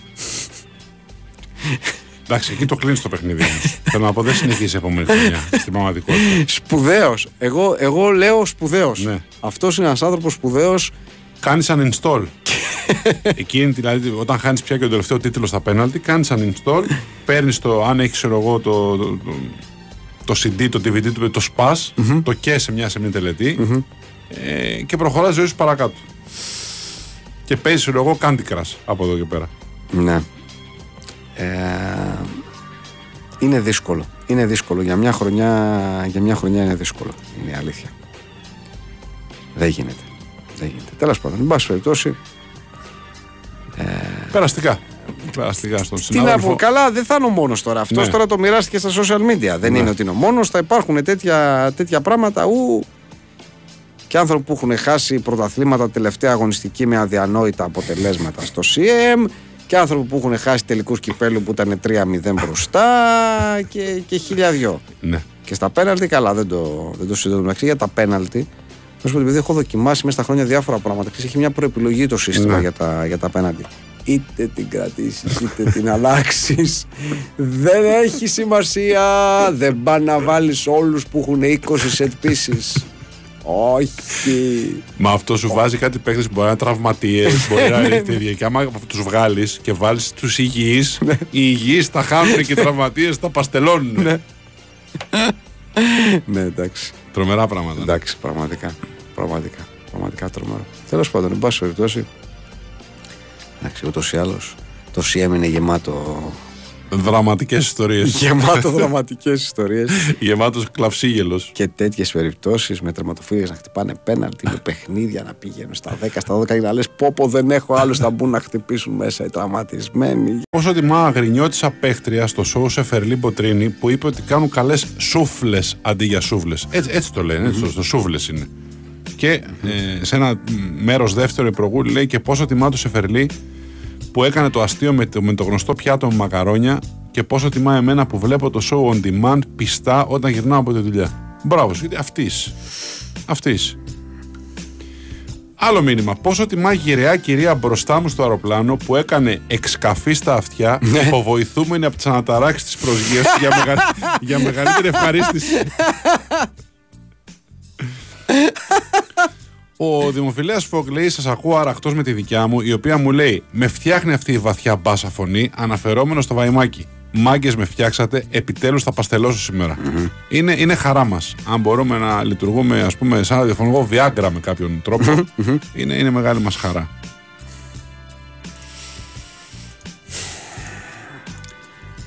Πολλά μηνύματα για. FM13, κερδίζω πρώτο ματς 4-0, δεύτερο παιχνίδι προηγούμαι 2-0, τελικό σκορ 7-2. Δεν ξέρω πώς δεν έσπασα τον υπολογιστή. Πω. Εντάξει, αν αρχίσουμε ιστορίες τέτοιε Ναι. τώρα. Ναι. Ε, Όπως λέει και ο Μιχάλης, αν ο Αζάρ είναι στο top 10 των Βέλγων ποδοσφαιριστών, ο Έρβιν ο Λέμεν που είχε φέρει ο Νερουλάς ο Σόλιτς, σε τι θέση είναι; Ο Θανάσης από Πατραλέ στο διάδρομο της πολυκατοικίας ακούγεστε εσείς αν είναι το τούμπανο γειτόνι σαν να το πει. Το Fight Club μας φέρνει πιο κοντά. Είναι γνωστό. Για να αυτό. δούμε. Ναι. Να, Αυτό που έπαθε ότι Πάκος στο μάνατζερ το έχει πάθει και ο Κλάουντιο Ορανιέ- Ορανιέρης στην πραγματική ζωή. Ναι, αλλά η ζωή το έδωσε πίσω μετά. Το έδωσε ναι, πίσω. η και ο ζωή. Ζεσούς το έχει πάθει. Επίση. Δεν το έδωσε, δεν το έδωσε πίσω. Όχι, δεν το έδωσε αυτόν. Όχι. Ο Τσικιτσόνκη λέει: Τάκαρε και εγώ I touch myself όταν βάζεις τέτοια αισθησιακά. Θα κάμω τον έρωτα χωρίς φραγμούς απόψε. Βάλε και ένα πριόνι όμως να τα ακούσω γιατί στο σπίτι έχω μόνο μια νεροχελώνα. Μμμ. Μάλιστα. Θα ήθελα απλά να αναφέρω την ευχή που μου δόθηκε όταν ήμουν στο στρατό από περισσότερα του ενός άτομα άγνωστα μεταξύ τους, η οποία ήταν καλή υπομονή. Ανεβαίνω κάθε μέρα την Αγία Ιωάννου και βλέπω το πρακτορείο ταξιδιών Μάνεσης. Ταξίδι άνεσης. Σας σκέφτομαι κάθε μέρα, λέει ο Πάσος Κώστα. Ναι. Σε καταλα- Και εμείς θα, Ναι, ναι, και εμείς ναι. θα μας σκεφτόμασταν κάθε μέρα Ναι, να ναι, περνάμε από εκεί μπροστά. Ναι. Όχι, ο Αζάρ δεν είναι ο Βέλγος ο Φεμπέκα. Εντάξει, όχι, ας μην φτάσουμε εκεί. Φίλο του Ντάγκαν δεν έχουμε εικόνα ακόμα αν ο Σότζ εξελέγει στην κοινότητά του. ναι. Ε, περιμένουμε ενημέρωση. Μεγάλη αλήθεια, οι πιο ωραίες φωτό για τάφο είναι αυτές που βγάζουμε σε γάμους. Λέει ο Γιάννη από Ιστιούπολη. Και σε μπουζούκια. Ναι. Και σε λέω μπουζούκια, εγώ. βέβαια. Ναι, ναι. Και σε μπουζούκια, ναι. Παλιότερα που βγάζαμε, δεν ξέρω αν, αν πια υπάρχει το επάγγελμα του φωτογράφου των μπουζουκιών ή τέλος πάντων αν Ε, μπορεί θα να υπάρχει. υπάρχει, αλλά πόσο υπάρχει. δουλεύει, γιατί όλοι δουλεύουν selfie. Θέλω να πω, υπάρχει. Αγοράζει κανείς από τον άνθρωπο. Ναι. Γιατί παλιά δεν είχαμε κινητά, αγοράζαμε από τον άνθρωπο να έχουμε μια φωτογραφία με τον νέτο δίπλα. Τώρα που έχουμε τα κινητά, δίνει ο άλλος το, ξέρω εγώ, το δεκάρικο. Δεν ξέρω. Άλλος λέει, Τάκαρε μην τους ακούς. Εσύ συγκεκριμένα μπορείς να μας συνταγογραφήσεις δύο-τρία CD με τα δικά σου από Νεπάλ και όλα θα γιάνουν.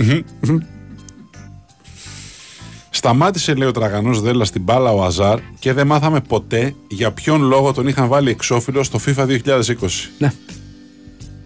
Πραγματικά δηλαδή. Ε, πραγματικά. Πραγματικά. Πραγματικά. Ο φίλος που ακου- ακούγεται στο διάδρομο το η εκπομπή λέει: Αν μένει δίπλα στον Ευαγγελισμό, να- να τον ενημερώσω ότι δεν είναι η γειτόνισσα η Τούμπανο, αλλά ας έρθει στο δεύτερο να μου δείξει πού μένει αυτή η γειτόνισσα. Μάλιστα.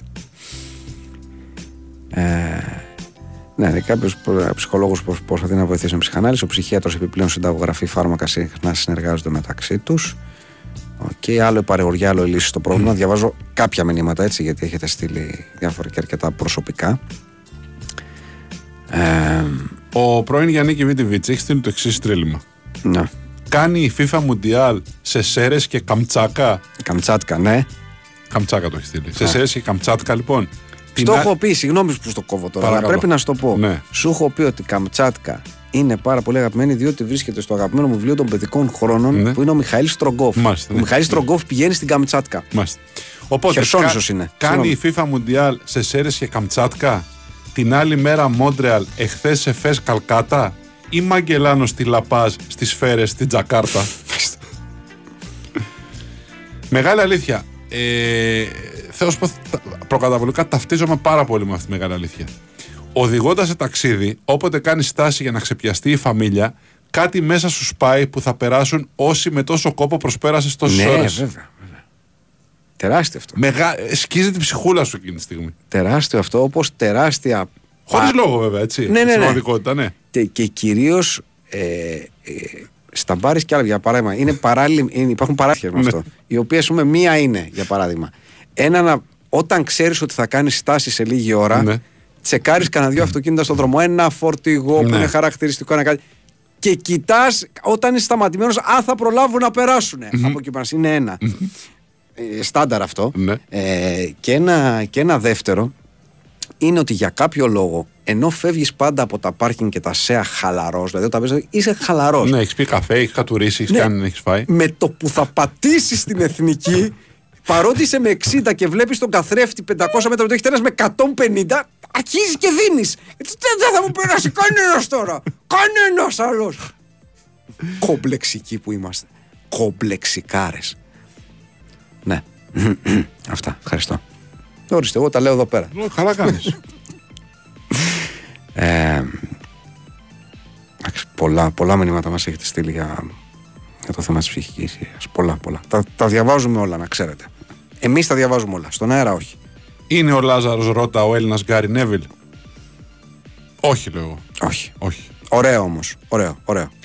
Αν θέλει ο φίλος τύπια αποτελέσματα και μεσημεριανές ώρες, ας αφήνει την TV στην κρατική τηλεόραση να έχει ερέθισμα το κορίτσι εκτός από φωνή και κορμί του κυρίου Κώστα στην οθόνη. Μάλιστα. Για το φίλο που ακούγεται Fight Club στην πολυκατοικία δεν είναι η γειτόνισσα, α ο τούμπανος γείτονας. Τζόελ, 100 1,95, 120. Για τον εαυτό του θα μιλάει προφανώς. Ο ίδιος είναι ο τούμπανος γείτονας. Κάποιος ε, γράφει μια ρίση, ας το πούμε, του Καζατζάκη. Κάθε χωριό έχει έναν τρελό και αν δεν έχει τον δημιουργεί. Και τους Ζεζούς του το έδωσε πίσω η τύχη. Πήρε Λιμπερταδόρες με τη Φλαμέγκο με δύο γκολ μετά το 90 ενώ είχαν με ένα. Σωστά. Σωστά. Εντάξει, φαντάζομαι ότι άλλα πράγματα είχε στο μυαλό του, αλλά ναι, πήρε το Λιμπερταδόρε. Του Ρανιέρη του το έδωσε όμως καλά η μοίρα. Ασόκα βλέπει ο ψηλός και ορθώνει το κατάρτι. Ελάτε κύριε Ιάννη μου να πιάσουμε τον Μάρτι ή ρίλο ψάχνουν στη δουλειά με αυτός είναι σε πάρτι. Λέει ο Νταμιάν Κάντσο. ε, Έχω γράψει τη φωνή του κυρίου Κώστα σε μπομπίνα. Όταν τη βάζω να παίξει στις μισές στροφές, ο Λελίτο μου ανάβει σαν πυρακτωμένο κουκουνάρι. Χορχελίτο, το συνεφίλ χαμίν της Κοίμπρα. ο Τρίσκιο Κούκοτς λέει ζούμε σε μια εποχή που συμπιεζόμαστε ψυχικά και ψυχολογικά μέσα σε ένα περιβάλλον ματσίλας, διάχυτου φεμινισμού, άκρα του δικαιωματισμού και ετεροκαθορισμού.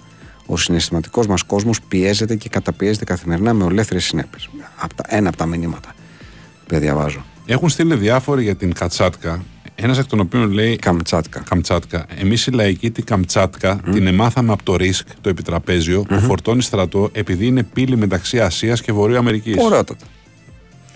Ο Μενόμεσε σκληρό νταΐ με είπε χουλιγκάνο και εγώ καρδιά μου λίγησα και ακούω Νίκο Γκάνο. Λέει μόλις έγινε αυτό που φοβόμουν άνοιξα κουτί να φάω παγωτό και είχε αρακά. Πω. Όπως βλέπω τον Μποαριέ εναντίον του Dallas Mavericks, πιστεύω ότι ο Κομπέρ δεν είναι ούτε καν ο καλύτερος αμυντικός ψηλός στη Γαλλία. Μπορεί να είναι 8 και εκεί όμως. Και εκεί να είναι 8. Έχουμε ένα new entry στα τριλήματα, τον Παναγής Μαδιάμ, ο οποίος λέει «Μάτς εθνικός προοδευτική, σκέφτομαι τεφροδόχο, γουστάρω τη γειτόνισσα και η σελήνη χοχό ή ήταν μούφα το τρίλημα, θα βρω πιο ωραίο, το έχω». Καλό. Το θέμα είναι λέει, ότι αν τον έτος σου μελώνει με βαϊμάκι και μετά κερνάς, τότε θα σκέφτεται τον μπουρί του ψηλού και όχι εσένα. Το έχω πάθει εγώ και ξέρω. Σιγά ρε παιδιά. ε, σιγά.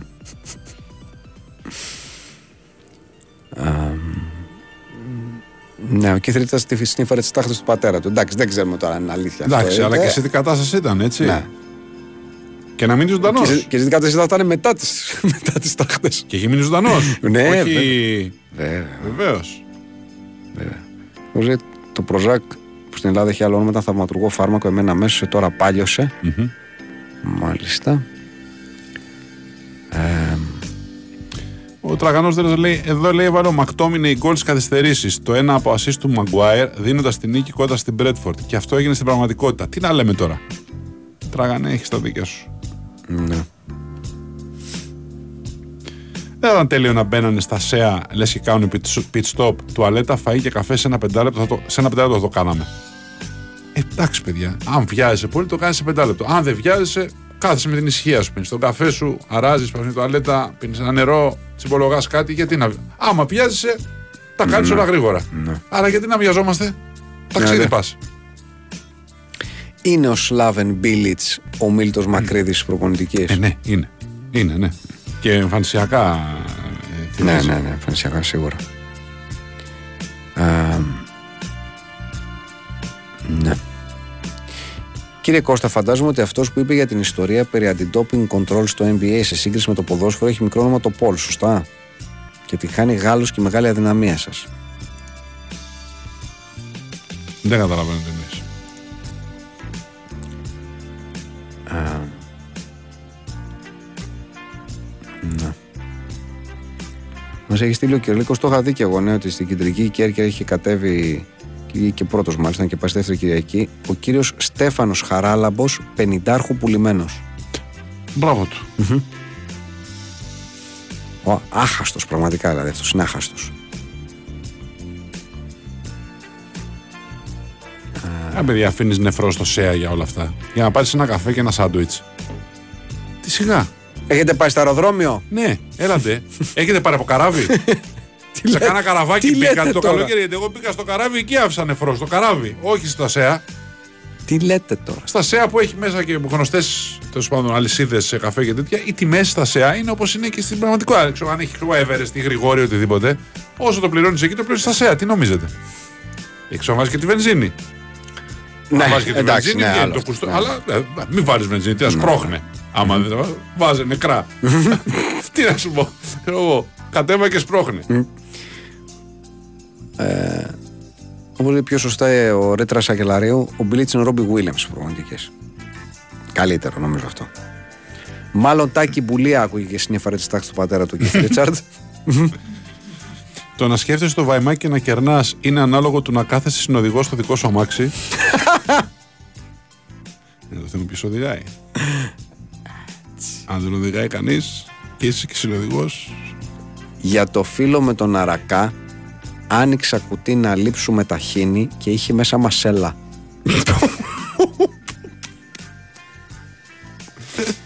Μάλιστα.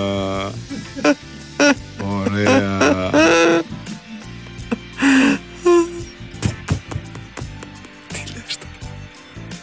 Τι λες Δεν καλά που δεν άλυψε μασέλα. Κύριε, καλησπέρα σας. G4 Grobelar εδώ. Καλή χρονιά να έχουμε στη διοργάνωση που κρατάει από τον Αύγουστο ως τον Μάιο. Παίζονται 150 μάτς και όλα αυτά για να το σηκώνει η Real χρονιά παραχρονιά για να ξεγελάει πως υπάρχει ανταγωνισμός. Έχουμε ξεκινήσει σκουριασμένα. Δεν πιάνουμε τα περσινά στάνταρ με τα 90% πλάς ποσοστά που είχατε πέρσι, αλλά έτσι είναι μετά την προετοιμασία τα πόδια είναι βαριά. Οι ευχές μας Ναι, έπιασαν ναι, τόπο. ναι, ναι. Λοιπόν, κύριος Κώστας μέχρι στιγμής 15 στα 32. Κύριος Γιάννης 14 στα 32. Α, κοντά, κοντά, ντερμπάκι. Θυμίζω πως πέρσι είχα μεγάλο νικητή τον κύριο Κώστα με 72 στα 126, έναντι του κυρίου Γιάννη με 64 στα 126.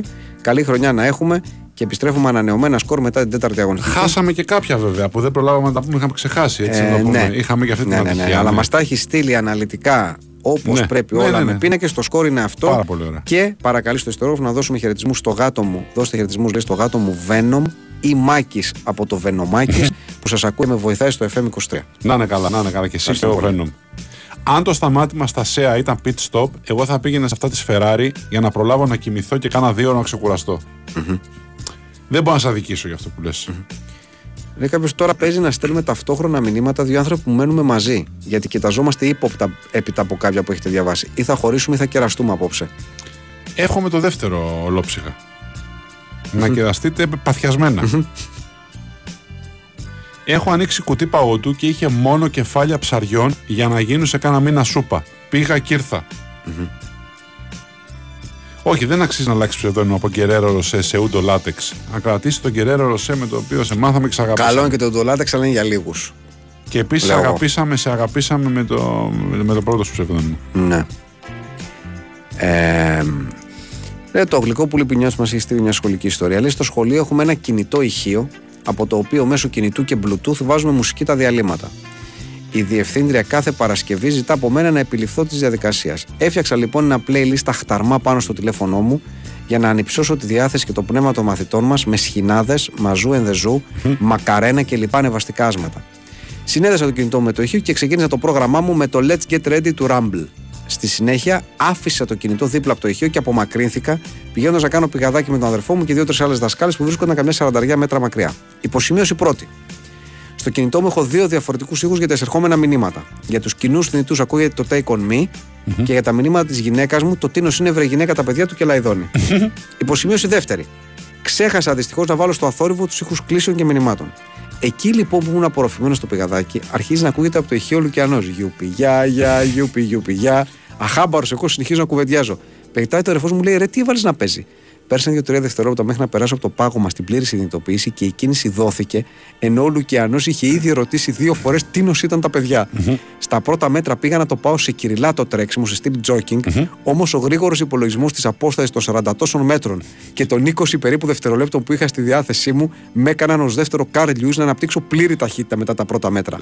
Διέσχιζα σαν σύμφωνα στην αυλή, φωνάζοντας ταυτόχρονα κάντε άκρη και έχοντας παράλληλα το αυτί μου στους τοίχου, το ένα είναι του Γερμαναρά, τελική ευθεία, το άλλο είναι του Μακαρονά, σκύψιμο μπροστά και το τρίτο είναι photo finish τερματισμός volume στο 0. Έβγαλε ένα αναστεναγμό ανακούφισης. Ένα πορτάκι παραδίπλα με ρωτάει, Τι είναι το τρίτο, κύριε; Την ίδια στιγμή ακούω τη μικρή μου κόρη μαθήτρια στο σχολείο να περνάω μπροστά μου και να τραγουδά και το τρίτο είναι το δικό μας μπίπ το κερατό μας, αγάπη μου γλυκιά. ωραία, ωραία ιστορία. Ωραία και την, την έγραψε ωραία. Πολύ ωραία. Ο Σάμα Greenlander λέει το, την εξής μεγάλη αλήθεια. Όλοι μας μετά τα ΣΕΑ περιμέναμε κάποιος να, κάποιος να προσθέσει τα ΜΕΑ. Πρέπει να προσθέσουν εκεί από τα ΣΕΑ. Δηλαδή να είναι ότι σταματάς για φαγητό στα ΣΕΑ και τα ΜΕΑ. Ναι. Ναι. Έπρεπε να γίνει θεσμικά δηλαδή. αυτό. Ναι, να ναι, λέγονται ναι. ΣΕΑ και, ή να λέγεται, ξέρω εγώ, το πρώτο ΣΕΑ μετά από 50 χιλιόμετρα να λέγεται ΜΕΑ. Ναι. Και, και μετά ΣΕΑ και ΜΕΑ Ναι. και, ΜΕΑ και ΜΕΑ και ΣΕΑ. Ναι. Αντίστοιχα. Και σκαταφατά κάποια στιγμή. τέλος πάντων, Προφανώς. δεν θα έπρεπε. Προφανώς. Προφανώς. Ε, Α γράφεις τουαλέτες στα, μες στα ΣΕΑ. Σκατάφατα. Α κάνουμε κάτι να διατηρήσουμε την παράδοση, ρε παιδιά. σωστό, σωστό. Ε, εσένα που σε βασανίζει ερώτηση αν το τσάι έχει καφέινη, έχει καφέινη. ναι. Θες, θες να μάθεις και πόση καφεΐνη έχει. Νομίζω ότι τεΐνη λέγεται. Είναι παρόμοια με την καφεΐνη η ουσία Όχι, αυτή. Και έχει και καφεΐνη, πρέπει να σου πω. Πέρα από την τεΐνη. Ναι, οκ. Τέλος πάντων. Νο- Ναι. Και ξέρω και πόσο. Έχει 11 mg. ναι. Άλλη ερώτηση. Τι άλλο, τι άλλο, τι άλλο να κάνουμε, δηλαδή να Έλατε, σπαθιά να έλατε, καταπιούμε. Έλατε. Χα. Χα, πω, ρε, παιδί. Μεγάλη αλήθεια. Στις ουρές υπάρχουν συχνά τύποι ή τύπισσες που σε προσπερνούν ελαφρά και στο πλάι. Τάχα δεν έχουν σκοπό να σου κλέψουν τη σειρά. Όμως εσύ εκνευρίζεις και καραδοκείς, λέω. Ναι, Αντρέας. βέβαια. εννοείται. Και την κλέβουν καμιά φορά. Προσπαθούν όντως να την Προσπαθούν. κλέψουν. Ναι, ναι, Όχι ναι. τι κλέβουν, ναι. προσπαθούν. Ε, μετά τις εχμές του ακροατή που υπογράφει ω ο αληθινός Θεοχάρης και να αποφασίζουν να δείξουν ανωτερότητα και να κατοχυρώσουν το αστυνόμο Μπέκαμ εφόσον είναι διαθέσιμο. Κερνούσα νέτο ε, που πλήρωσα 170 ευρώ έσκορτ και σκεφτόμουν τον Λουκάκου αν θα έβαζε γκολ το βράδυ σε τελικό Europa με τη Σεβίλη. Λέει ο Μπελαλέ, παλέ. Περίμενες ενδεχομένως να πληρωθείς το βράδυ για να μπορέσεις να κάνεις απόσβεση στα χρήματα που έδωσες το απόγευμα, ας πούμε, ήταν αυτός ο σκοπός σου. Ξινό πρέπει να σου βγήκε τέλος Ναι. πάντων. ναι. Σε κάθε περίπτωση πρέπει να βγει για ναι. ξένα. Ε, λοιπόν, ναι. εδώ. Κύριε Γιάννη, Ναι. θέλετε να σπιθυρίζω διηγήματα του πόνοδο, πόνοδοντοστογεύσκη, να κλείσετε ματάκια και να ταξιδέψετε νοητά στο Πετροπαυλόφσκ της αγαπημένης σας Χερσονήσου; Λέει ο Ανωνύμοφ Ανώνυμου από τη Μεγάλο Όνισο. Αχα. Ο επαναστάτης Μπολσονάρος λέει τελικά τη μεγάλη δίψα μετά την κατανάλωση πιτόγερων την φέρνει το αναψυκτικό τύπου κόλλα. Σήμερα σαβούριασα τα συνηθισμένα τρία τεμάχια συν μία πατάτες, αλλά ξέχασα να παραγγείλω αναψυκτικό με 1,5 λίτρο νεράκι με μια χαρά. Μάλιστα. Γιατί, Ναι. γιατί όμως; Ναι, συμφωνείς. Μια χαρά λέω. Με το 1,5 λίτρο νερό. Μια χαρά, ναι. Τι θα διαλέγατε με βάση τη σωματική σας ακαιρεότητα; Τάκλιν από Μοντέρο ή ειδική WRC με οδηγό Μαζέπιν, λέει ο κ. Βερίκιος. Εντάξει, και σαν εμπειρία το δεύτερο, εγώ θα το, θα το έκανα, ρε παιδί μου. Ε, Ναι, αλλά είναι... Κοίτα, να σου πω, με τάκλιν από Μοντέρο, είτε μπαμπά είτε γιο, κάτι θα σπάσεις. Εμείς που είμαστε και αγίμνα, κάτι θα σπάσουμε. Κάτι θα μας μείνει στο χέρι. Κά, κάτι θα πάρουμε στο χέρι. Ένα χιαστό, ένα μηνίσκο, ένα γόνατο, ένα... Ναι. κάτι θα πάρουμε. Με το μαζέπ 50-50. Εντάξει, σωστό. Σωστό. Είσαι και μέσα, φοράς τη ζώνη 8 σημείων, ξέρω εγώ, 8-18 σημείων που φοράς, είσαι με το κράνος μέσα στο WRC. Θέλω να πω, έχεις κάποιες ελπίδες να επιζήσεις. Ναι. Ο Δραματίας Αλμέιδα λέει πόσο τιμάει Α το τσίλι που έχει ποστάρει απόσπασμα από live στο insta τον Σώτη να τραγουδάει στην καραντίνα και Β μίστη που έχει σχολιάσει με κεφαλαία ναι Σώτη πάγωσέ μας τα μυαλά Μήπως ξέρετε αν η καφεΐνη τη Αγίου περνάει στο σπέρμα; Μανουμάκι για χαμίση, για χαμίση, ο παραγωγός της Αγίου της οκιναουα Ε, ναι, λέω εγώ. Η απάντηση είναι ναι. Βεβαίως και περνάει. Ναι, Ε, δεν θα περνάει. ναι, περνάει. Όλα περνάνε. ε, ναι. Ναι. Φαντάζομαι τον Τζαούσι να πίνει τσάι με ρούφημα και να λέει «Μμμ, Νομίζω ότι δεν άκουσα και τα 11 mg της καφέινης Πάρ' το πίσω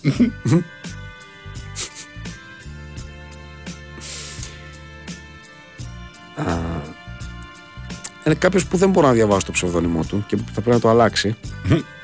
Έχει στείλει το εξής τρίλημα. Βαϊμάκης ιεροκήρυκας τον Αύγουστο στην Τίνο. Τσαούσης με αμάνικο ράβι στον Βαλεντίνο. Ή ρήλο μεσάζοντας μεταγραφή καπίνο. Εντάξει. Α Και δουλέψουμε. το- κάπως είναι η η υπογραφή, κάπως οι ωραίοι έχουν χρέη μόνο που δεν Μπράβο, είναι χρέη. ναι, ναι, ναι, αυτό, αυτό. Είναι ο Λουκάκο ο Βέλγος Αντώνης Πετρόπουλος; Όχι, Όχι. όχι. Πετρόπουλο είναι καλύτερο. Δηλαδή. Εννοείται. Θες να πεις. Εντάξει, όχι, για να είμαστε σαφεί σε αυτά που λέμε. Τι σα έχει πιάσει τώρα με την καφέινη και την τεΐνη, πραγματικά. Ε, τίποτα τώρα. Το έστειλε ο πρώτο και. ε, Μεγάλη αλήθεια. έχει γλέντι. Μεγάλη φωσκολική Ναι, αλήθεια ναι. από τον ε, Ανάργυρο τον Μικονιάτη. Στο Καλημέρα Ζωή, ενώ υπήρξαν και σκηνέ νταλκά από το Θεοχάρη, ποτέ δεν είδαμε το στάθαρο να ρίχνει ζεμπεκιά. Θα αποδυνάμωνε την εικόνα του, εσύ νομίζω. Θα, το- θα τον αποδυνάμωνε, θα τον έκανε θνητό. Μμμ. Και δεν ήταν θνητό στην, ε, στη σειρά. Καταλαβες.